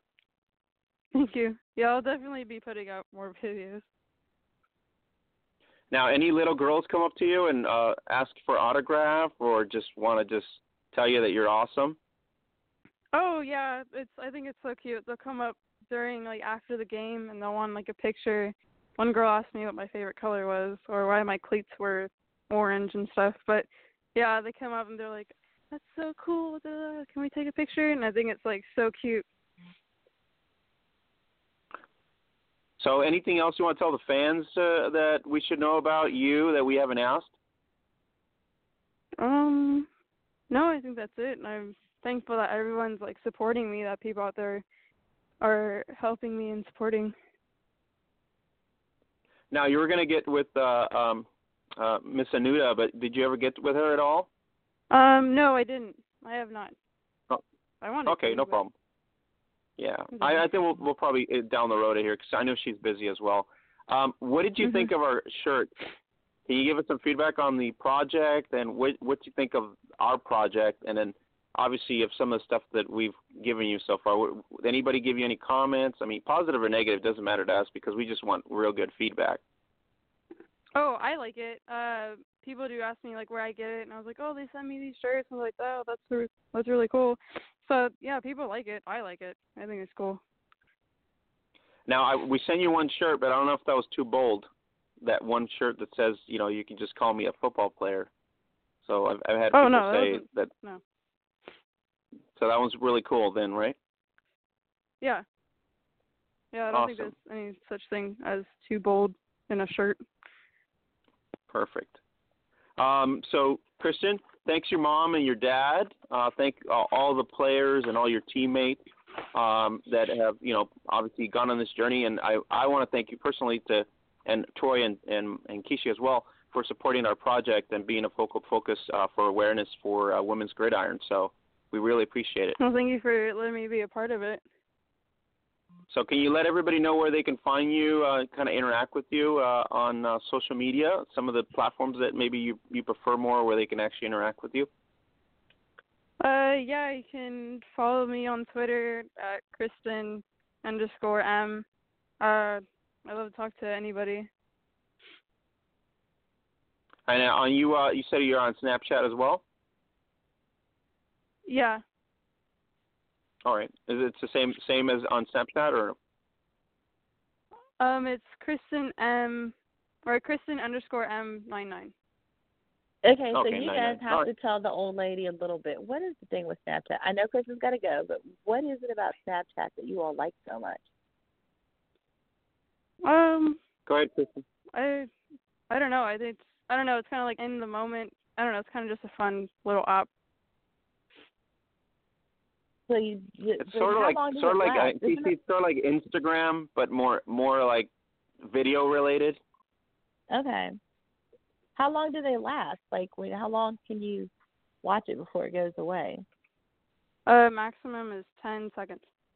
Unless you guys are messaging each other, then you can save the messages. But if you don't save the messages, then they go away. Uh, okay. Yeah. Yeah, Like I my said, it's kinda like would have kicked in. text- I, I would have been like, "What did you just say? What did you send me? Send it again." They do it all the time. Awesome. So, Krysten, thank you for your time. I really appreciate it for making the time. I, uh, this afternoon, I know we were uh, interacting in direct message back and forth because of the time frame. So it, it always gets crazy with us because somebody's on the East Coast, somebody's on the Mountain Time, and so. But uh, thank you for that, and thanks uh, to your parents uh, and everybody that supports you. Uh, we're going to be right there with you. So, uh, appreciate you uh, being part of the project. Well, thank you for having me. It's, I think it's really awesome. Good luck. Have a this great uh, evening. Thanks to you too. All right. We'll touch Take base care. once again. Um, have a great evening and safe travels out there, okay? Thank you. You too. Bye bye. Bye. Good night. Good night. All right. So, you guys, that was Krysten Muir, and uh, very talented young lady and very level headed, as you can tell. And I'm glad her mom didn't go the extra extreme to take care of her baby stuff, uh, especially with all the haters. But uh, it happens, you know, it does happen. Some people go overboard. Um, we are going to be Five flights of stairs. talking with our. I know. I'm you. You, you scaring up that uh, three year old. Why are you scared encouraging the three year old. I was like, Why- whoa, what is up with are- Troy? You're talking about a man who walked into the bar with a big old Bane mask on his face that looks like a tarantula is covering his mouth. Absolutely. You have got to see the Bane thing literally covers his mouth like a big old metal tarantula. Uh, yeah, he's he scared the three year old. I know he did it. Absolutely. Hey, Oh, listen, there is no I- there is no I age feel limit bad for the three year my old. cubs. There, there is no there are no age limits Wow. to protecting my cubs. There's no age limits to protect my cubs. That's it. no, that yes. You know, uh, my father the, my father-in-law only had one daughter. My father only had one daughter and and he Uh-oh. said if you mistreat if you mistreat my daughter, these these hands can crush things. And I was thinking There you go. maybe you, you know a beer can or something, but I know it was a throat, so I kind of figured that out Yes, right after that. Well, it is a. All I'm going got to real, say it got is, real, real quick. It got real, real quick. look, look. Troy knows. All I'm going to say is that it is a good thing that my father is a peaceful man. Yeah. yeah. And and not to mention Uh. there there are things worse than throats to crush. I would just saying. yes, sir. Yes, sir. See, So we're gonna have we're gonna have Holly next uh, in the huddle. That's our third huddle for today, and um, so we before we get out of hand here, we'll just go back to Hell being a little formal. uh, I know. Sorry, we have, uh, Holly. Holly Custis. And Holly actually filled in for the two of you on the week that you guys were gone, so she did a wonderful Yay, job. Holly. So uh, Woohoo! let's bring her in, uh, Holly Custis of the Seattle Majestics. And uh, so, Holly, how's it going today? Hey, Holly, Uh, how are you? Pretty good. How are you doing? Okay, so I'm not going to lie. It has been a very long day because we're in the middle of school testing. So Oh. we have yeah. So little people are up extra early. So right now Uh. I'm on my my schedule is extended. So if I'm a little silly right now, it's that end of the day. I'm winding down. that that's that's okay. I can totally relate to that. I understand. What's going on, LB? Holly, um, Holly, uh, this is you've been listening the last couple minutes here. Uh, we're not we're not that formal. It's kind of like a bar scene now, but uh, we're not drinking yet. I know, right? I Gridiron can't because I gotta is get up. after hours. No, because remember, one of us has to get up early for part because we have we have testing, so I have to make sure that everybody's out the house with what is, what is the list that they send you with?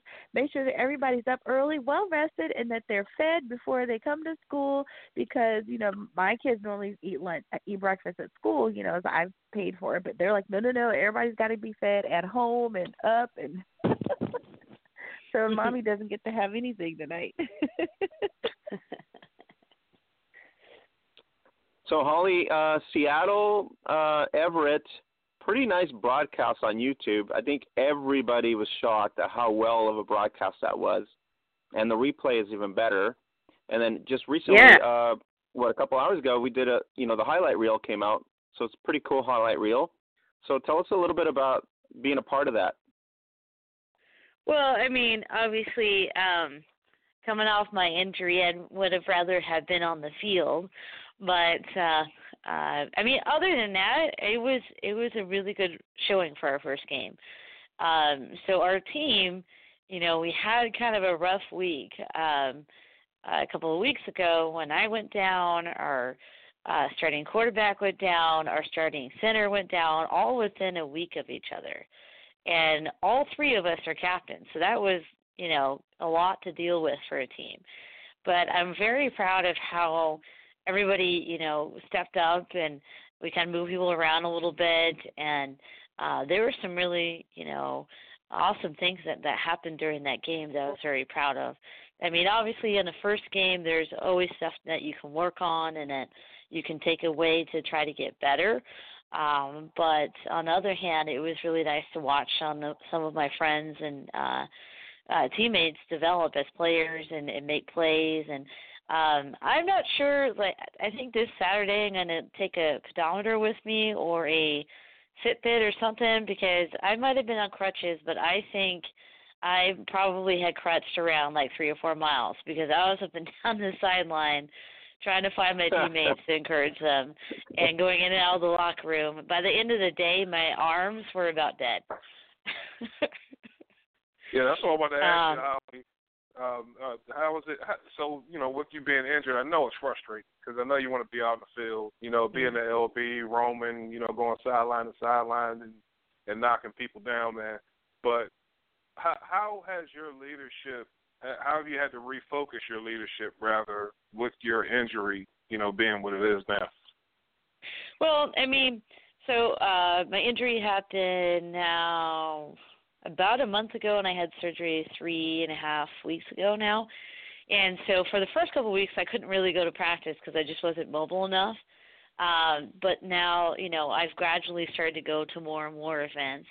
And what I've tried to do is just be there for people to talk to. And so, um, uh, you know, uh, in my uh, spot at Mike linebacker, we moved one of our defensive linemen back, uh, Kayla Crocious, and she's done a really wonderful job.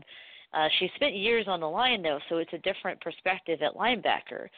So, um, so I've been, you know, just you know, kind of in her ear, talking with her, trying to tell her, you know, look at this and and here's you, how you direct and um, and answering any questions that she has, just to be a support system for her, because she's fully capable of doing it. It's just a whole other position, and it's kind of a crash course, you know, learning curve of being in a different spot. And we've also had other linebackers that have really stepped up. Um, I know I heard you guys had uh, Rebecca on the line uh, last week, um, and she was talking about one of our rookies, April, um, and she's really stepped up. And it was cool because during the during the first couple of weeks that she was at practice, I you know I usually have a fairly good um, gut feeling about players and what they're going to be like, and I thought this this girl is going to be a linebacker. And then when I saw her in the game, I was totally justified because she's in love with being like a linebacker. You could see in her eyes that that that sight that it's kind of like a shark being in water with like a Oh, yeah. you know scenting blood basically. Like Oh, she yeah. had that in her eyes, and then she made a couple plays early and was very very excited. Kind of similar to what I get like, and I was like, yeah, like this is it. She she has found her home. Hey, And, Holly, Holly, do you want to you want to give it the legal term uh, assault? She just basically figured out she got a It- free it ride to an assault. it's it's legal assault. I, I guess that's basically what it is. Uh, but you know, when I was in the game, I just tried to be there for people. So as people were coming off the sideline, like I'd crutch over to them and you know tell them you know what I saw, and if I could help them, I'd try to tell them little tips. And if they did great, I'd be there to like be next to them with the crutch and put two hands on the other crutch and give them a um a slap on the shoulder pads and tell them good job and I just try to be encouraging because it's weird when you play a game you have that nervous energy going into the game and then that goes away when you start playing. I still had the nervous energy even though I wasn't playing and I had nowhere to put it, so I just put it into all my teammates. Awesome. Awesome. That's great. Yeah. That's great. There's you know, Yeah, it's so, I mean, uh, I obviously would rather be on the field, but if I can't, I'm I'm still happy to be there for my team because, you know, in football your team is basically your second family. So um that's kind of what I've been doing is trying to funnel that back into them. Troy, you got any more? Yeah, I mean, I, I, I just just listening to it. I know, I know. Like I said, you're chomping at the bit, but you know, watching your, you know, your fellow teammates to get that taste. You know, it's like it, it is an addiction. I mean, you line, but you line up at linebacker, and you get that first hit in, and you just want more and more and more. So, yeah, I, I we, we we all know that feeling right there. So I definitely applaud that. You know, with your leadership there. So, so how Yeah, long are you? Are you It's how how, how long are you scheduled to be out? Um, well, we're looking at the original diagnosis was a lot worse because before I got the MRI, the, the orthopedic doctor was saying two surgeries, a year and a half, and even then you'll be 80%. Then after the MRI, he said, okay, well, PCL doesn't actually look as bad as we originally thought, so we're going to do this in one one take. And the surgery actually went very well to the point where they reconstructed the LCL. Um, the PCL, the big chunk of it was actually fine, and there's a smaller chunk that was partially torn, so they sewed it back together with a graft. Uh, and then they then I have two screws, one on the left side and one on the right where I had fractures. So all that being said, um, for how scary it was, it's going to be you know 10, 11 months is, is a time period. So my my goal is kind of in the February range, and um, he said I should be back actually stronger than before. So even though it was not fun, I'm still hanging on to the fact of like, okay, well, hey, it's been, you know, this is my 10th year, so maybe this will be a chance for me to reset myself. Not taking the normal wear and tear I do during a season uh, might actually be helpful in the long run. So that's kind of my viewpoint. So you're looking at aggressive rehab right now. So um, Yeah. when do you start? When do you start PT? Well, right now, um, because of oh, they also when they went in to do surgery when they reattached the PCL, uh, that required some attachment to the, the hamstring as well, and so because of that, um, I'm still I'm going to be on crutches probably another month or so, Right. um, and so for the first month, um, I have a it's called I think a telescope hinge brace, and um, and it basically locks your knee into or your leg into a certain degree. So right now I'm locked in at 30 degrees, um, and then two to three times a day I can move it to 90. Um, and kind of manually work on bending my knee a little bit. And then my Mhm. next appointment is in a couple of weeks, and then we'll work on extension. And then after that, um, then I should be ready for PT. So probably, um, I'd say now that it's been a month in, probably another month, month and a half before I start really doing anything much. Um, but I can tell there's a difference. Like I feel more stable. Um, I'm able to drive again. I can, um, you know, I'm working. Um, I can put the crutches down and like uh, be stable, and not have to worry about falling over or anything. Uh, I can feel that the range of motion is slowly coming back. Like each little thing that happens is like a small victory. Um, and it's weird because you know the process is long, but still anything that happens good, you're like, yeah, this is exciting. I can move a little bit more. Right. Um, Absolutely. But you, in and in a way, it's kind of like I had an MCL injury four years ago, uh, but MCLs normally heal, heal on their own. So that injury was actually, I think, tough for me because it, there was so much gray and when I could come back. And this, I know I can't for the season, so I'm just kind of focused on the rehab part. Um, but it's definitely getting better. I can tell that it is. Um, and so, in order to combat things, I have invested in a whole bunch of supplements, and I got a Cryo Cryo cuff, which is have you guys seen those before? They're basically like coolers, and you have an attachment um, that you put around your knee, and so you can No. ice your knee consistently. Oh, that's You guys seen those? crazy. Yeah. Yeah. It's I, actually oh really God. it, it's it's a very simple item, but it, it it's pretty awesome. So basically, you have a cooler that you put full of water and ice, and it has a hose attached to it, and the and the hose is attached to a sleeve that goes around your knee. And so, in order to fill the cup full of water, you lift up the cooler above it, and you open up this uh, air vent so that the water flows into the cuff and it fills it up full of cold water. So it's basically You just have to your be knee. seated to do this, right, Holly?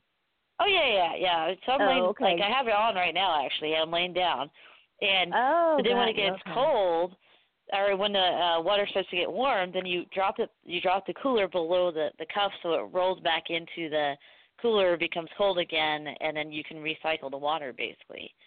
Oh, Um, how very odd. I'd have to see it. It sounds interesting.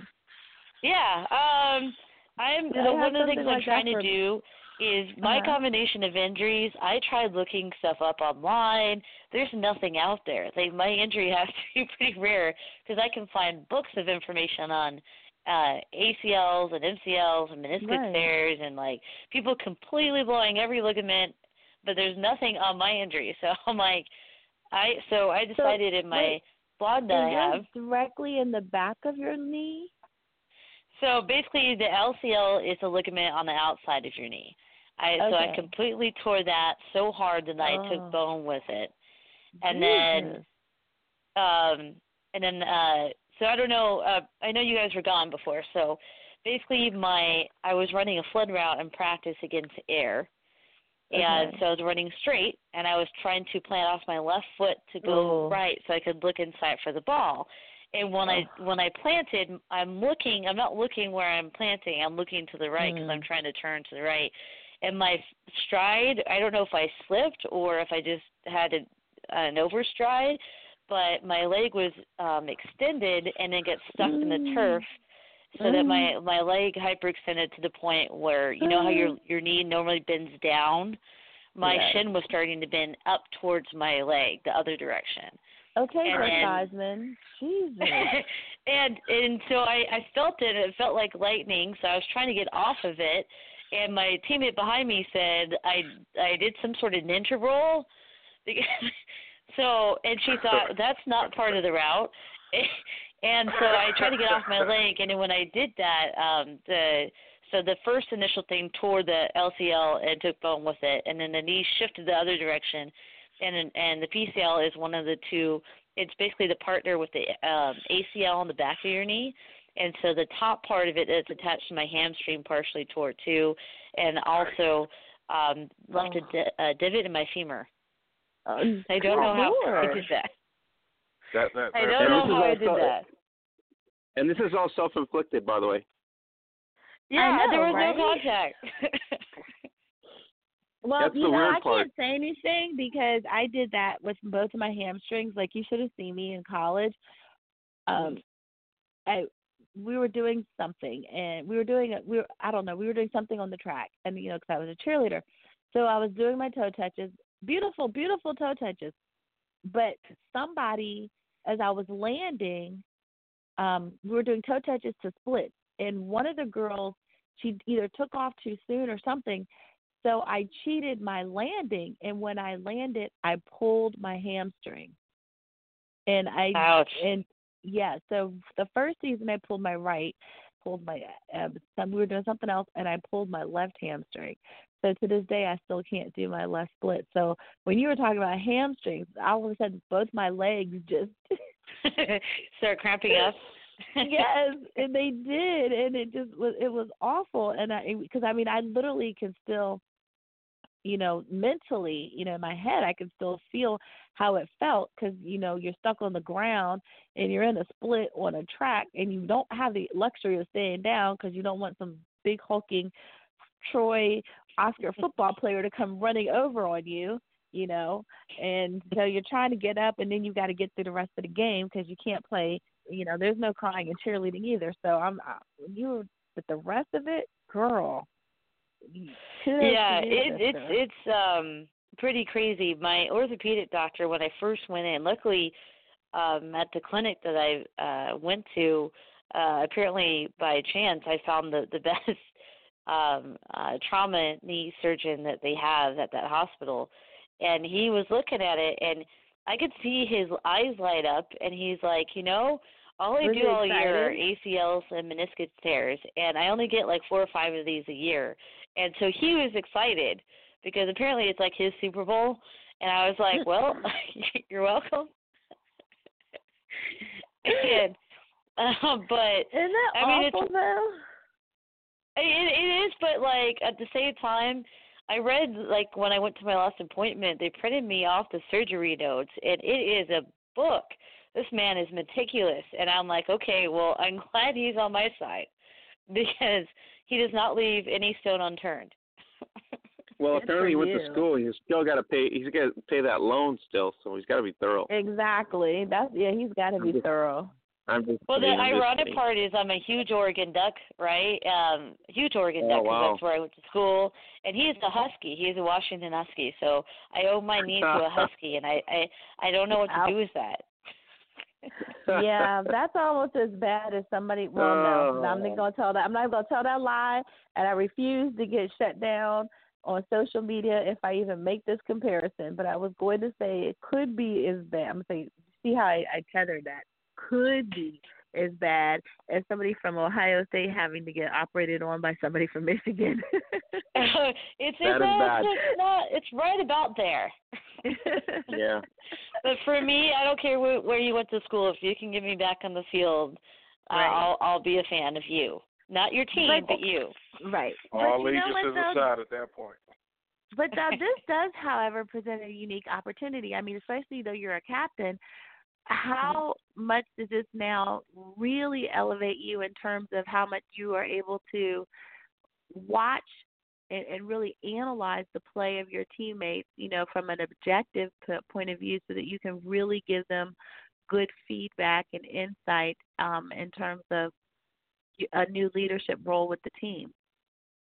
I think it, it, it I definitely noticed it on Saturday because, you know, being a a captain previously in my career, I mean, I've been able to like give people pointers as I go, but you're right, it's hard when you're you're actually playing too because you Right. can only see so much. Like you you're only seeing your viewpoint is who are the people in front of you in the drill or or in the play or because you can't see what's going on other than that because you're playing. And so now from the sideline, I can see more. So that that's one of the reasons why I was crutching all, all over the place. Like I, I wanted to give people more feedback, and I and I knew in our in our especially on defense, our defense runs through that spot. That's who calls the defensive plays. Like that's that's the quarterback of our defense. And so it's difficult because you have a whole bunch of people in positions um, that they're not used to, and and communication on defense is everything. So I've been trying to work with people on making sure they're on the same page. Um, and then now that I'm more mobile, um, I'm going to be, you know, going to practice more and more so I can see that and help them with their game plan as far as, eh, you know, obviously the coaches are, are the coaches, but during the course of practice, you only have so much time to get, you know, information to people. And so sometimes it's nice to have a third party that somebody can be like, "Oh, well, coach said this. What what is he talking about?" And I can be like, "Okay, what what he's saying is this."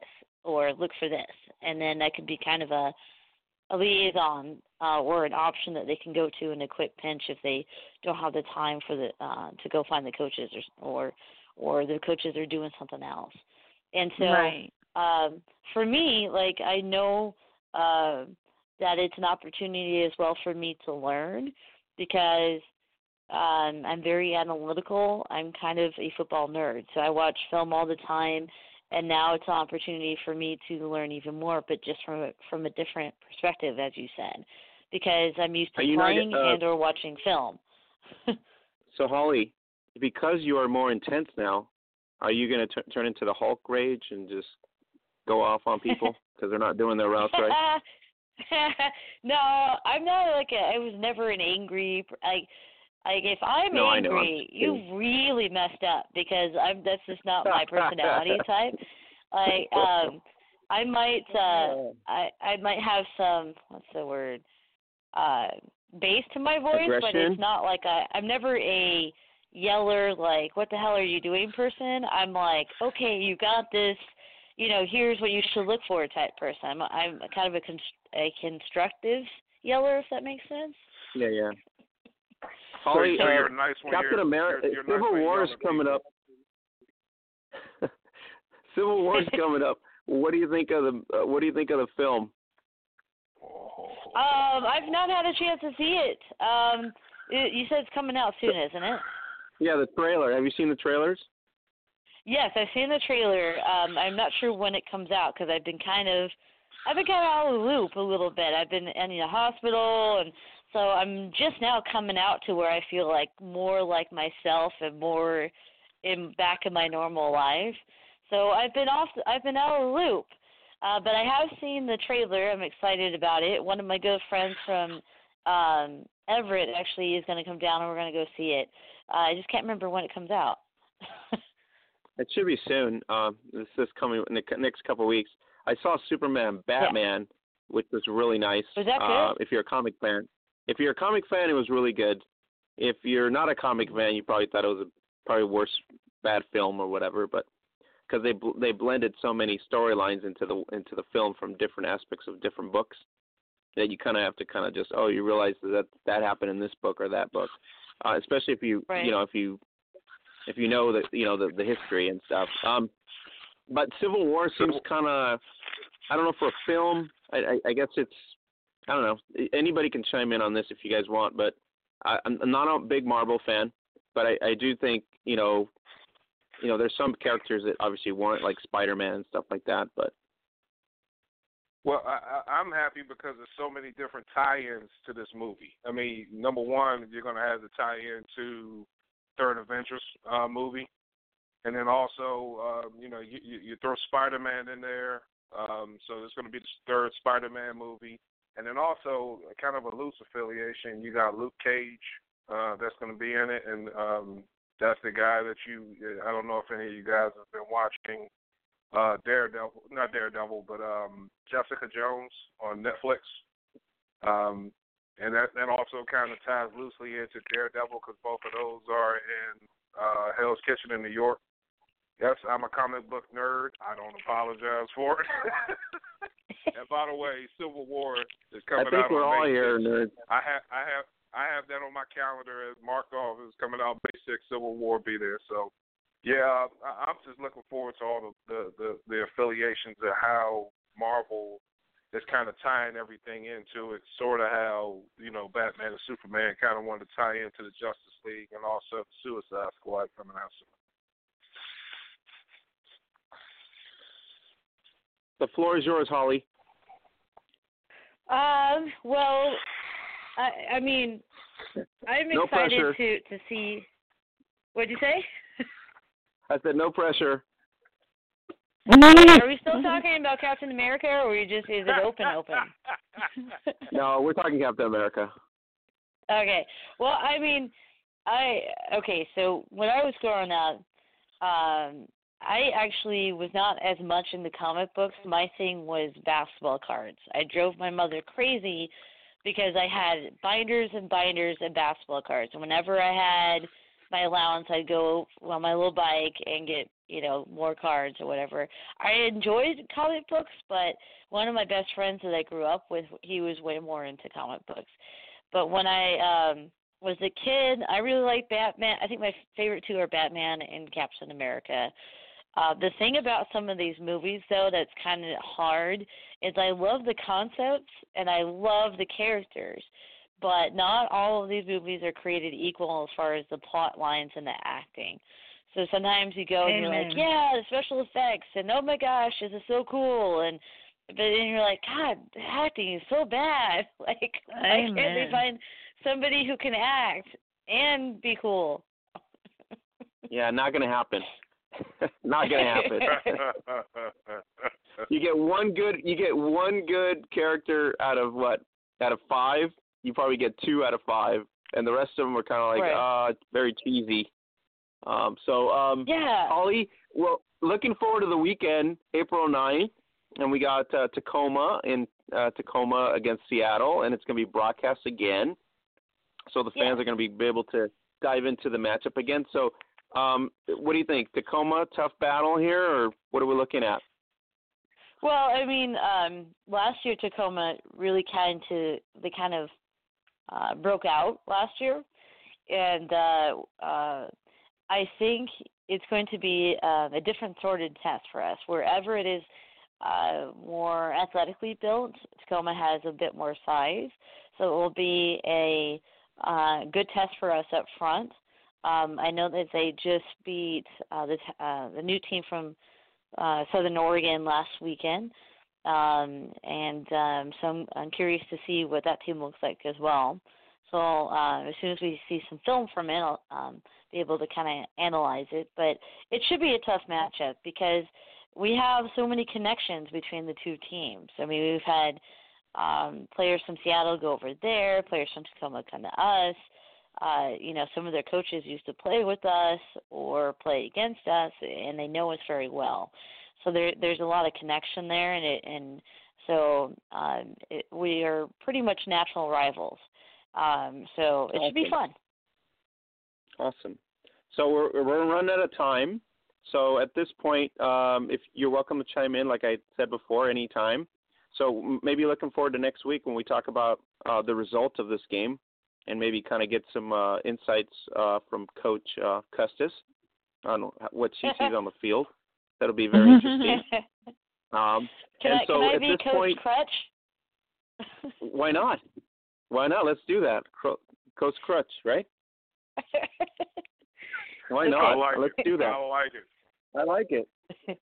Now, uh, if we get to see you on the broadcast, for me. Uh, it's gonna be it's gonna be that little that little dot that's moving left to right, right? Little dot dot dot dot dot dot dot, dot yeah, all the way across left to right. um, I had a, a couple friends that were in the stands, and they they they were like, "Holly, you need to come down." oh, but Hmm. um, I apologize to the audience because we couldn't get the re- uh, the women's recap done. But unfortunately, uh, you can still do everything on Facebook. So you go to facebook.com forward slash Gridiron Beauties, and you can go to the Twitter feed to get the latest uh, updates on the scores. You can go to wfafootball.com, iwflsports.com, and get the week one results there as well. And shouts out to the uh, Gridiron Victoria girls out there. You can also go to Gridiron Victoria dot com and you go to Gridiron Victoria on Facebook and at Gridiron Vic on Twitter. So Holly, thank you for the time. Uh, we're running out of time, unfortunately, uh, but we're always always welcome to come in. And, and next week, if that's the case, we'll recap Tacoma and uh, Seattle and see where we stand there with the Majestics trying to go to two and zero uh, on the season. And I'm looking forward to the broadcast. Uh, really looking forward to that broadcast. And I think uh, once the link is up there on Seattle Majestic and obviously on our Facebook pages, uh, to everybody take advantage of it. And it's going to be a good matchup. So, um, so we will let you go, and we look forward to next week when you recap the Tacoma Seattle game if you got some time. Sounds great. Thank you for having me. Hey, Holly, awesome. we'll catch up you, Holly. next week then. Thanks, Holly. You're I'll welcome. I'll Have a good night. Good luck with your testing. Thank you. Mm-hmm. I'll be keeping up thanks. with you, Holly. right, guys. I'll be checking in on you, Holly. So we got uh, Holly coming in next week, hopefully week to week, since she's obviously hanging out and lounging. No, not really. She's actually rehabbing, really strong. Um, but uh, ca- uh, what did we say she was going to be, Captain Crutch? So Captain Coach Crutch. Crutch will be back Coach hopefully Crutch. next week on Tuesday. So uh, that that'll be a nice uh, segment to have. Coach Crutch give us insight. Um, so you guys, anything else? Because I know we ran out of time, and uh, and Kishi's got to go study and feed herself so she can get all the no, I don't have kids to study. I have go. to sleep so I can get the kids up. Oh, they I'm sorry, have it's the other way around. They got to study and feed Yes. themselves. They right, they right, they have to study and feed themselves, right? So I'm going to make sure that I can get to sleep so I can get them up in time so I can get them fed and out the door. And Man, Troy, I- I uh, anti-bullying for you, okay? Absolutely, man. But you know, I, I got I got some stuff that's going to keep me busy. Um, number one, I'm going to keep my eye up on this draft NFL draft process.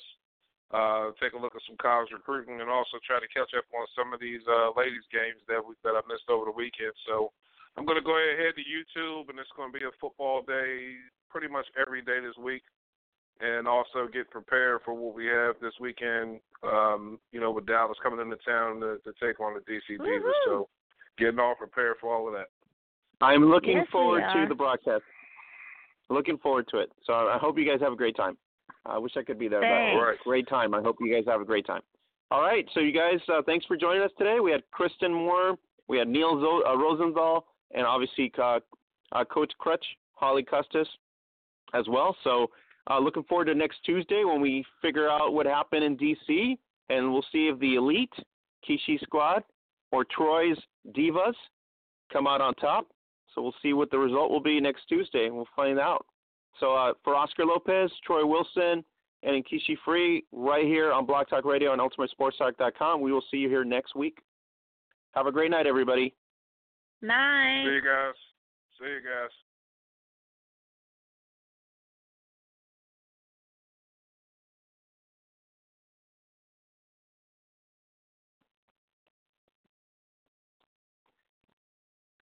Lucky Land Casino asking people what's the weirdest place you've gotten lucky? Lucky? In line at the deli, I guess? Aha, in my dentist's office. More than once, actually. Do I have to say? Yes, you do. In the car before my kids' PTA meeting. Really? Yes. Excuse me, what's the weirdest place you've gotten lucky? I never win and tell. Well, there you have it. You can get lucky anywhere playing at LuckyLandSlots.com. Play for free right now. Are you feeling lucky? No purchase necessary. Void where prohibited by law. 18 plus. Terms and conditions apply. See website for details.